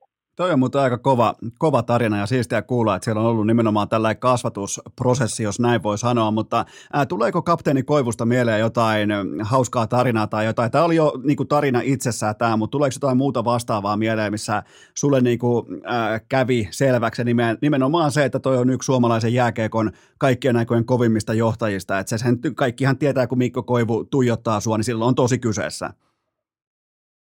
No kyllä, kyllä, siis tuli, tuli montakin ja, ja, ja kyllä tuossa nyt niin monta vuotta pelattiin yhdessä, että, että, että jos jostain asiasta ei tyytyväisiä, niin sitten saattoi olla kaksi viikkoa, että katsottiin, tai hän katsoi kierroa eikä, eikä tullut sanakaan, että kyllä siinä vähän kuule poika opi, että kannattaa vähän, vähän miettiä, että, tota, että kuka täällä on pomo, että se on jäätävä, jäätävä semmoinen auktoriteetti, tai siis semmoinen niin kuin johtajuus ja aura, mikä, mikä hänessä on, että että kyllä siitä on niin oppinut todella paljon. Ja se on nimenomaan yksi niistä, niistä tota, henkilöistä ylimalkaa suomalaisessa urheilussa, kun Mikko Koivu astuu johonkin huoneeseen sisään, niin se on silloin sen huoneen alfa. Se, se, se vaan menee sillä tavalla. No kyllä, kyllä ja, ja tota, totta kai jos, jos tuntee hänen isänsä tai, tai isoveljensä, niin, niin, niin aika, aika lailla samoja, samoja piirteitä ja huomaa, että samasta tota, ä, talosta on, on kotosi, että tota, äh, hieno perhe ja, ja niin kuin sanoin, niin paljon opittu ja, ja on, on semmoinen, niin kuin sanoit, niin, niin, niin en mä nyt tiedä, onko se alfa oikein sana, mutta, sana, mutta semmoinen aura, mikä, mikä heistä on, niin on se aika jollain tavalla kunnioitettava näkyvää. Se on tismalleen näin. Okei, mennään vuoteen 2017. Säkin voit tässä nyt samaan aikaan sisäistä kalenteria ää, plärätä, niin, niin tämä mua kiinnostaa. Sä olit just noussut enemmän tai vähemmän NHLn huipputason tuntumaan, niin mikä sai sut hakemaan nimenomaan kolmen vuoden jatkosopimusta, koska silloin me suomalaiset fanit, niin mehän otettiin ehkä vähän pidempää, isompaa rahaa ja vähän niin kuin kattavampaa, niin kolme vuotta, vähän niin kuin, mulle jäi silloin, mä muistan mun kommentin silloin, mulle ei vielä ollut podcastia, että mä sanoin, että Mikael Granlund löi nyt rohkeasti vetoa itsensä puolesta ja mä nostan sille aina hattua, niin mikä sun, mikä, mikä sun lähtökohta oli nimenomaan tähän ö, sopimuksen tekoon? Ah, no, mitähän mä edes muista tarkalleen, miten ne meni, mutta tota, mä muistan, että kolme vuotta oli se, se mitä me haluttiin ja, ja, ja mä taisin olla sitten kolmen vuoden päästä uh, free agent ja totta kai ei tiedä mihin, mihin suuntaan uh, tuossa joukkue menee sun muuta ja, ja, ja eikä tiennyt, että miten, miten tota noin, uh, omat pelit sun muuta menee, niin, niin, niin kolme vuotta kuulosti kuulosti fiksulta ja, ja, ja se omasta mielestäni uh, erittäin, erittäin hyvä diili silloin Minnesotaan, niin, niin, niin uh, se, se oli ihan, ihan, ihan sen pohjalta tehty ratkaisu, että tota, okay. en muista tarkemmin, että, että mitä, mitä, mitä silloin on ajateltu. Okay. Mutta tota, en mä tiedä, onko mä petsannut tai muuta vastaavaa itseäni, mutta tota, varmaan tietyllä tavalla, tietyllä tavalla joo, mutta tota, uh, jos mä oikein muistan, niin varmaan siinä olisi ehkä vuosi tai pari ollut ehkä lisävuosiakin mahdollista saada, mutta tota, toi kuulosti kaikkein järkevimmältä. Okei, toi on, no, toi on kaikki ihan niin kuin jär, järkiperäistä puhetta, että susta sust tuli rajoittamaton vapaa-agentti tuon kolmen vuoden jälkeen ja, ja tota, että se on niinku tavallaan, se itsessään jo perustelee sen, koska me fanithan, mehän odotettiin tuolloin sen loistavan kauden jälkeen, että nyt tulee sitä viittä, kuutta, seitsemää vuotta, mitä tahansa, niin paljon kuin CB antaa periksi, niin, niin, niin paljon tulee vuosia siihen, mutta tulikin sitten kolmonen, niin, niin tämähän on tällaista enemmän tai vähemmän kuitenkin fanipuhetta, että, tota, että se pitää kuitenkin aina laittaa perspektiiviin. Niin, niin ja tota, kyllä, ja eikö mulla tainnut olla, se taisi olla mun ensimmäinen uh, niin sanotusti vähän parempi kausi, että mä ennen sitä varmaan olinko päässyt 40 pisteeseen edes, että, tota, että se oli vasta niin kuin ensimmäinen semmoinen kausi, mistä tuli semmoinen vähän niin kuin läpimurto, niin, niin, niin, niin tota, mutta mun mielestä niin, se oli, se oli, se oli ihan, ihan hyvä ja totta kai kolmen vuoden jälkeen uh, pääsi itse, itse katsoa, että, että, että mitä haluaa tehdä ja, ja, ja totta kai siihen nyt sitten vaikutti kaikki nämä, kun tuli koronat ja, ja, ja sun muuta, että, tota, että, että asiat meni vähän uusiksi, mutta, mutta, mutta uh, ihan, ihan hyvä päätös ja en mä siitä sen enempää muista. Okay. Muista tai osaa edes sanoa. Okei, tämä mua myös kiinnostaa. Sulla on siinä mielessä harvinaisempi NHL-ura, että sä oot siirtynyt täysin lätkähullusta Äh, kaupungista toiseen lätkähulluun kaupunkiin, niin mikä kuitenkin erottaa sitten äh, Minnesotan fanit Nashvillen faneista? On, onko joku tietty niin kuin ero siinä kulttuurissa, koska se on varmaa, että, että kummassakin on hyvä sitoutumisaste ja äärimmäisen hyvä tunnelma, niin, niin mikä nämä, äh, mikä nämä niin kuin paikkakunnat erottaa toisistaan, jos ei oteta mukaan vaikkapa osavaltioveroa? No ehkä se, tai ylivoimaisesti mun mielestä iso jääkiekko tietämys, että tota, Minnesotassa jääkiekko on niin iso, kaikkia pelannut pienenä high school hockey niin sanotusti, ja tota, kun me peli, niin, niin, niin, se on sitä vähän niin kuin Suomessa, että kaikki tietää, että milloin pitäisi tehdä jotakin. Ja muistan, että tuosta tarina, se oli mun ensimmäinen vuosi, se oli joku training campi, ja tota, pelattiin, se oli joku kotipeli, ja meillä ei ollut yhtään noista meidän ykkösjätkistä jätkistä siellä pelaamassa, ja se oli täys ruuki joku ykkös ylivoima. Ensimmäisen ylivoima ei saatu yhtään laukausta aikaa, niin ensimmäisessä treenipelissä oli yleisö buuas siellä.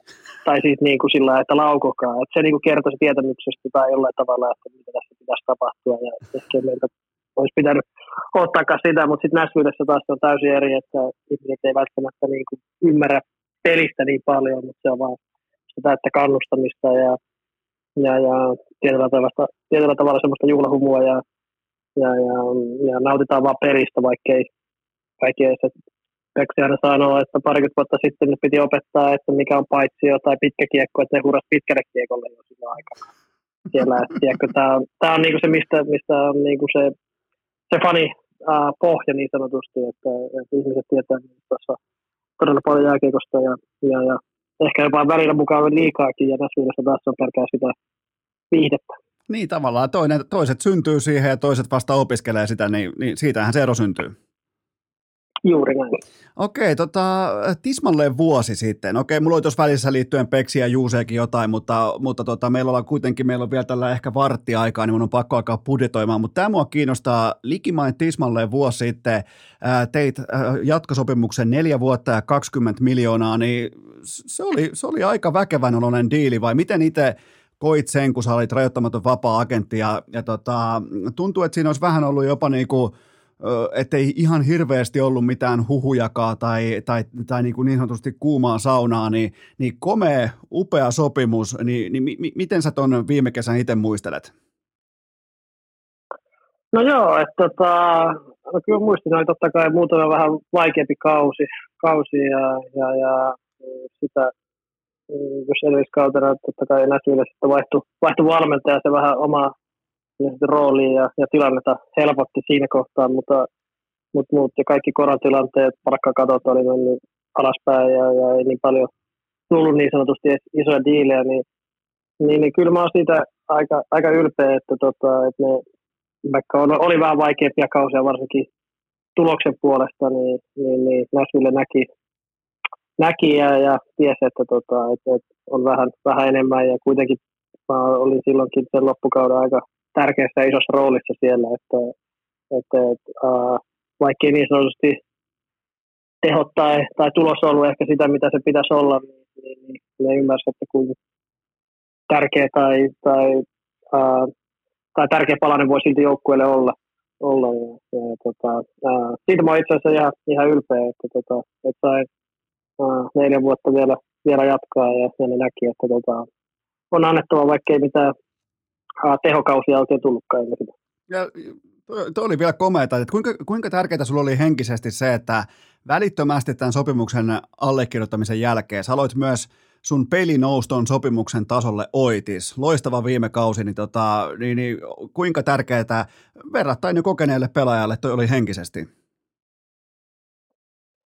No siis joo, kyllä se oli tärkeää, mutta oli siinä edelliskaudella totta kai meillä kun joukkue pelasi, pelasi vähän heikommin, mutta tota, um, kyllä siinä niin kuin, sanotaan, että mä sain kuitenkin pelata paljon. Mä pääsin koko ajan tärkeisiin rooleihin ja, ja, ja, ja, ja viime kaudella sitten uh, pääsi vielä pelaa Jätkin Kaijola.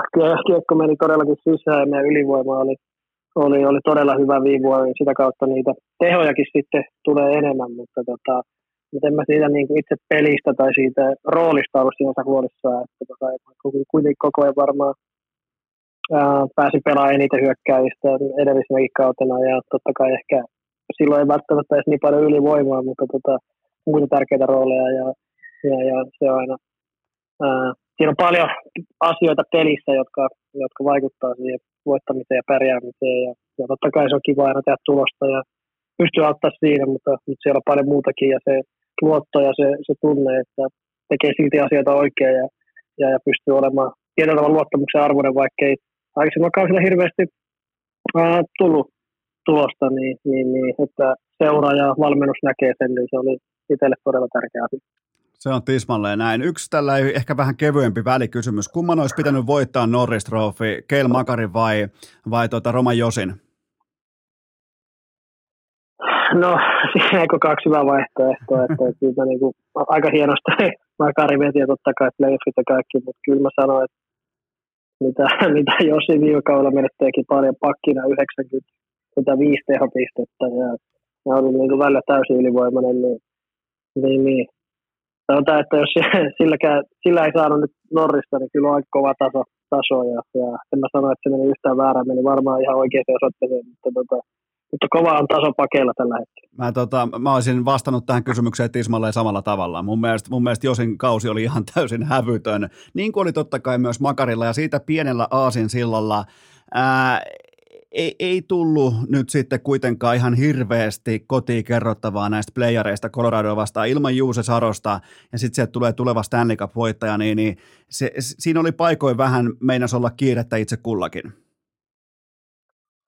No joo, ei siinä, siinä ei paljon jäänyt kyllä jossiteltavaa. Että tota, totta kai se pari peliä ennen, ennen runkosarjan loppuun, kun uh, Vesina ehokas tippuu, tippuu joukkueesta, joka on pelannut käytännössä 95 prosenttia peleistä, niin kyllä se oli aikamoinen kolaus sitten, sitten joukkueelle, että, tota, että, että, uh, että muutenkin olisi ollut, ollut aika tiukka sarja varmasti tulevaa mestaria vastaan, mutta tota, sanotaan näin, että tuommoinen palanen joukkueesta lähtee, niin, niin, niin ei, ei, ei, meillä kyllä ollut nyt, tota, me ei ole käteen kyllä mitään palaa siinä sarjassa. Että oikein, meni jatko, oikein joukkue meni jatkoon ja oikein joukkue varmaan voi, varmasti voitti kyllä koko, koko Stanley Cupin ja, ja, ja onnittelut kyllä heille, että aika hienot playoffit pelasivat. Hypätään sieltä vielä lopuksi Tampereelle. Tunsit sä sen energian Nokia, äh, Nokia-areenalla 13. päivä toukokuuta, kun äh, siellä kuvattiin, se oli avausottelu, Suomen avausottelu taisi olla Norjaa vastaan, ja mä olin kyllä itse sitten, mä olin katsomossa ihan normaalisti tota, siellä alakatsomossa, ja äh, siellä oli monia erinäköisiä julkiksia valotaululla, ja, ja yleisö aplodeeraa, mutta sitten kun sä tulit sinne valotaululle, niin standing ovationit ja ihan älytön karnevaalitunnelma, ja mulle tuli siellä hallissa sellainen fiilis, että tässä ei muuten hävitä enää yhtään peliä. Et mehän voitetaan kaikki. Meillä on tuolla Mikke, se on kohta Askissa, niin, niin tunsitko sen energian siinä? Ah, kyllä mä itse muistan tuon tilanteen, että se oli aika, aika makea, makea että tota, uh, no, ihmiset, ihmiset vielä muisti ja, ja, ja näytti, näytti niin sellaisia odottaa vielä, että, että pääsee, pääsee sinne pelaan, niin, niin totta kai se antaa tietyllä tavalla – energiaa ja, ja virtaa ja, ja se, ehkä se enemmänkin se, että tunnelma oli aika, aika makea ja, ja, täydessä hallissa Tampereella, uudessa hallissa, niin oli, se, oli kyllä niin kuin uh, totta kai hieno, hieno hetki sekin, mutta tuli siinä vähän hienompi hetki kyllä tota, sitten jatkossa. Yksi kevyempi välikysymys. Sä teit turnauksessa peräti viisi maalia. Soitettiinko sulle turnauksen jälkeen Näsvillestä, että hei Mikke, niitä maaleja saa tehdä myös täällä NHL-paidassa? no, no joo, mutta se on aika hauska just edellisellä, oliko se edellis, sitä edelliskausi, niin mulla taisi olla NHL enemmän maaleja kuin syöttöjä. Sillä yhdellä kaudella, niin se on aika kova kans kyllä. Tota, en olisi ikinä usko sitäkään tapahtuvaa. Ja, mutta tota, en mä tiedä, niin aina, aina vähän kai se on vähän tuota, tilanteesta sitten kiinni ja vähän suurista ja, ja, ja joistain tietyistä paikoista, mihin, mihin aina pääsee, niin, niin, niin en mä tiedä, kiva, että osu. Silloin kyllä tuntuu, että osuu aika mukavasti tuossa pitkin kevättä. Mutta mikä tuosta mikä tosta Leijonien joukkueesta, teidän joukkueesta, mikä siitä joukkueesta teki kultanipun? Mikä sen nosti sinne ihan, ihan tota luvattuun maahan saakka, kun sulla on perspektiiviä, sä oot voittanut kultaa IFKssa 2011 Leijonissa, niin, niin mikä tuosta joukkueesta teki kullanarvoisen porukan? Aa, no kyllähän se on se, ää, se betoni muuri, mikä sinne on valettu tuo Juka aikana jo monta vuotta, että mitä viimeisessä neljässä arvokisoissa kolme kultaa ja yksi, yksi hopea, niin kyllä se nyt kertoo, että kyllä siellä asioita ja se, se perus asiat on siellä aika lailla kunnossa, kaikki tietää mitä tehdään ja, ja tota, kyllä tuo niinku, se tapa ja tyyli, millä, siinä niinku, uh, millä me pelattiin, niin se on varsinkin tuommoisessa turnauksessa, niin se on jollain tavalla todella turvallinen ja uh, pelata, että, tota, että siellä yksi oikein on missään vaiheessa. Ja totta kai suomalaisille pelaajille me tullaan sinne, no, oli se minä tai sitten myöhemmin uh, uh, Essi ja Miro, kun tuli joukkueeseen, niin, niin, niin kyllä me ollaan aika sinänsä suomalaiset pelaajat semmoisia, että me sitoudutaan kyllä siihen, siihen oman joukkueen juttuun ja, ja vaikkei ole semmoista hurlumheilätkää, niin, niin, niin joskus se on sitä tietynlaista pelaamista, mutta me tiedetään, että se auttaa meitä voittaa ja ja totta kai se on, ää, se on niin kuin nähty aikaisemmissa kisoissa, että se toimii, niin, niin, niin se on aika helppo sitoutua. Niin, niin kyllä, kyllä, se oli se iso asia, että et, et, kyllä se on niin kuin se betoni, tai se betoni muuri tai mikä ikinä se on valettu sinne jo kyllä niin kuin aikaisemmin, että, että kaikki kunnia joukkueen johdolle ja valmennukselle, että kyllä, kyllä se sieltä lähtee. Se on tismalleen näin. Muista muuten kommentoida väli, jos siellä jälkikasvu vaatii iltaruokaa, niin voidaan, voidaan paketoida muutaman. Ei, ei, Et ei. On, on, onko tullut mitään tota käsimerkkejä, että nyt faija, nyt tarvitsisi safkaa? Ei ole, ei ole vielä. Okay. Ihan, ihan, okay. ihan hyviä. Hyvä. Tota, seuraava pohdinta kuuluu näin liittyen tähän nimenomaan tähän kultamitaliotteluun, niin Tiesit sä sun syötön lähtiessä, että tämä peli loppuu tähän? Poikittaisyöttö, leip, oikein Granlundin leipäsyöttö poikittain, niin tunsit sä sen siinä syötön lähtiessä, että toi, toi haukiputtaan ahma, toi muuten naulaa sen kiekon maaliin?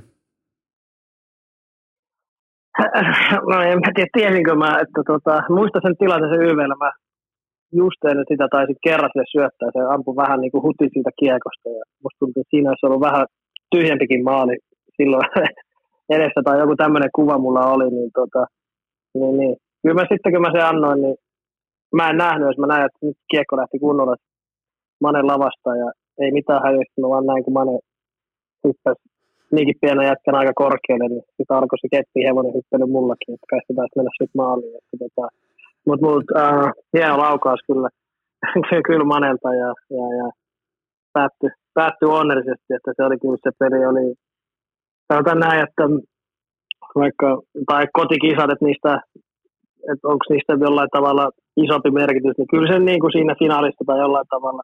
Ja sitten me kuitenkin varmaan lähdettiin joka peli, ainakin Henkko tuntui, että jollain tavalla pieninä ennakkosuosikkina ja, ja, ja siinä oli meidän niin pelaajillakin odottamus, että tästä nyt ei kelpaa mikään muu. Että kyllä me niin kuin mestaruutta lähdetään tästä hakemaan, että ei sinne tultu katselemaan jotain mitalia tai muuta vastaan, vaan jollain tavalla se se tunne koko ajan oli siinä, että se viimeinen peli, kun se tavallaan oltiin häviöllä, sitten yhtäkkiä se oli sillä, että no niin, kyllä me tämä nyt hoidetaan, ja se yhtäkkiä tasa, ja joudutaan lähteä jatkoa, niin kyllä siinä oli sillä, että nyt on niin kuin, että harvoin on kyllä niin kuin elämästäni jännittänyt, aina kun meni vaihtopenkille. Että pelates sitä ei hoksaa, mutta kyllä vaihtopenkillä välillä, että olisi helpompi olla vaan tuolla jäällä, ettei tarvitsisi jännittää. Että kyllä siinä niin kuin oikeasti se, se tunnelataus, se niin kuin sen tunnet koko, koko hallissa, että, tota, että, kaikki vaan odottaa, että, että mitähän tässä mahtaa tapahtua. Mitä tota, kenellä oli puheet, tästä on ollutkin juttuja jonkin verran, mutta kellä oli, kellä oli sun muistikuvan mukaan puheet pukukopissa ää, siinä ennen jatkoajan alkua?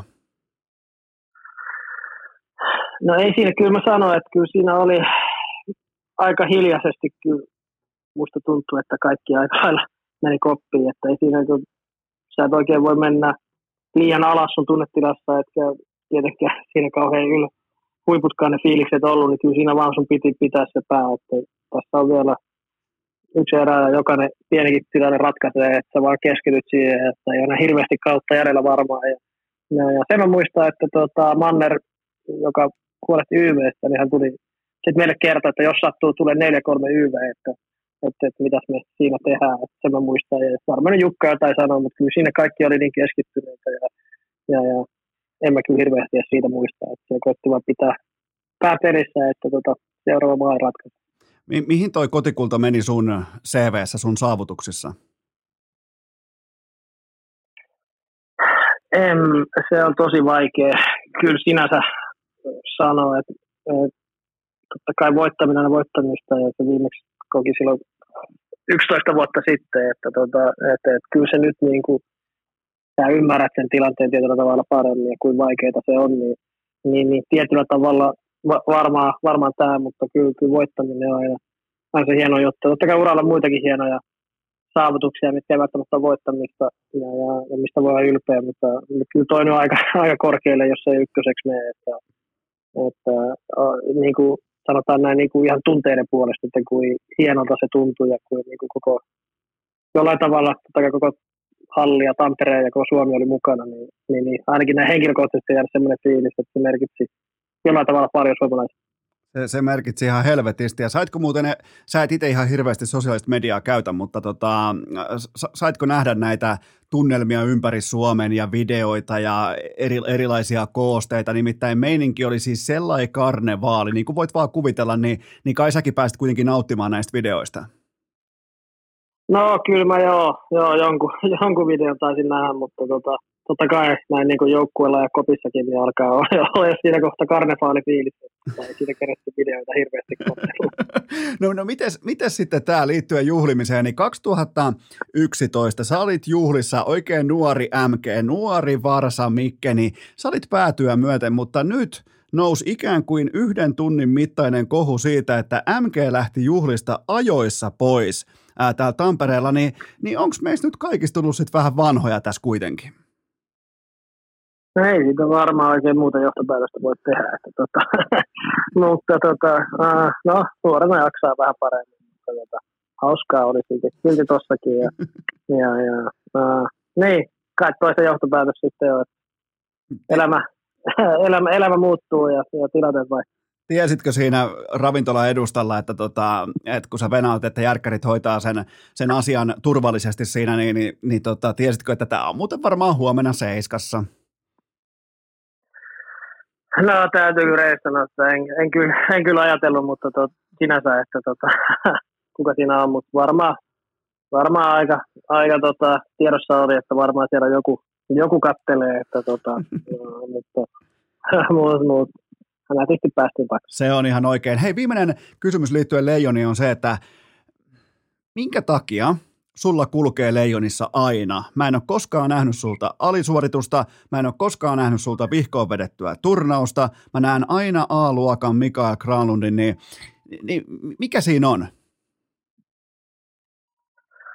Uh, no, tämähän nyt on niin, ei tekisi mieli antaa mitään, mitään kliseistä vastausta, ja tähän niin on helppo sanoa, että leijonat merkitsee niin paljon, mutta kyllä se oikeasti kyllä on, että, tota, että se on kyllä ensinnäkin mä nyt niin, kuin niin ylpeydellä kannan, kannan sitä leijonapaitaa kuin voi, voi vaan kantaa, että se on niin kuin mulle aina niin kuin henkilökohtaisesti todella tärkeitä isoja paikkoja, kun pääsee pelaamaan. Ja, ja, ja totta kai mä oon aina päässyt pelaamaan isossa roolissa myös leijonissa ja, ja, ja tietyllä tavalla on tämä peli vähän erilaista täällä Euroopassa, mitä se on, on Pohjois-Amerikassa ja, ja, ja tota, aina se pelisysteemi on ollut sinänsä turvallista ja helppoa, että siellä saa yrittää niin sanotusti, että vaikka tulee kiekon menetys, niin, niin siellä on aina muutama jatkaa alla tai muuta vastaavaa. Että, että tässä Suomen maajoukkueessa tyylissä ja tavassa on aika, aika kiva ja turvallinen pelata, että siellä saa sitten tota välillä,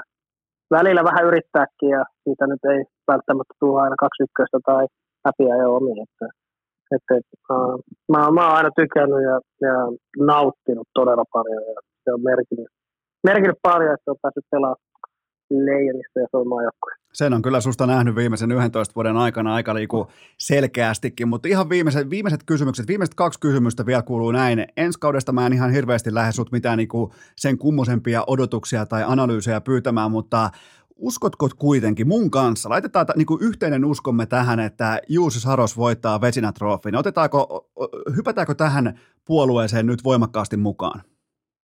Uskon täysin.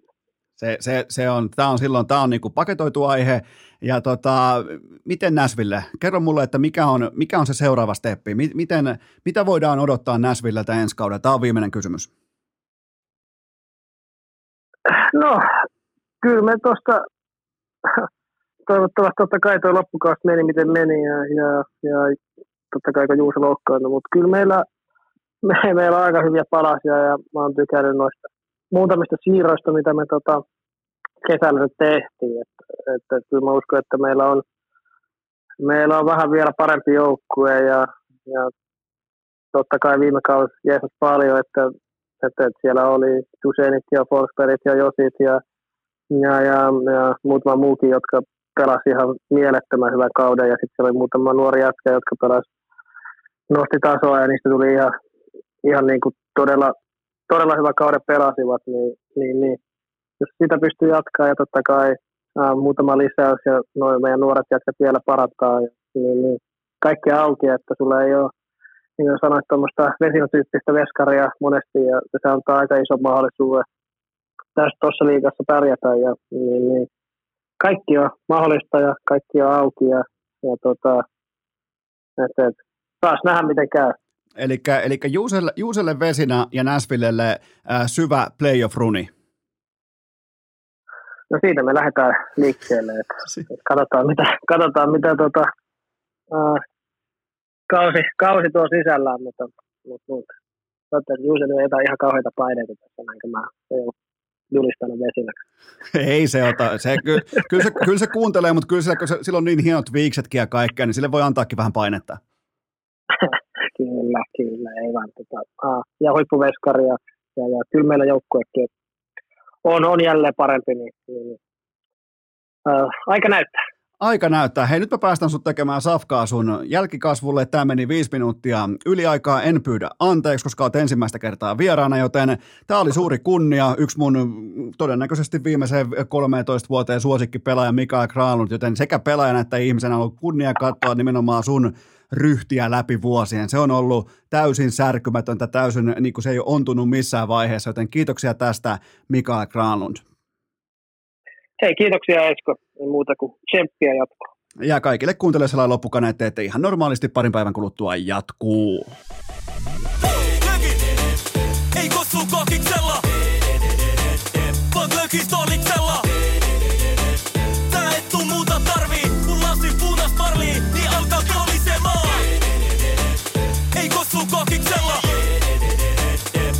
Vaan lökistoliksella. Tää et tuu muuta tarvii, kun lasin punas marlii, niin alkaa kolisemaan. Kiitos, että olette pysyneet pykälässä tähänkin asti. Toivotan teidät kaikki tervetulleeksi myös jatkossa. Muistakaa nauttia elämästä arjen vastoinkäymisistä huolimatta. Allekirjoittanut kiittää ja kuittaa. Peliä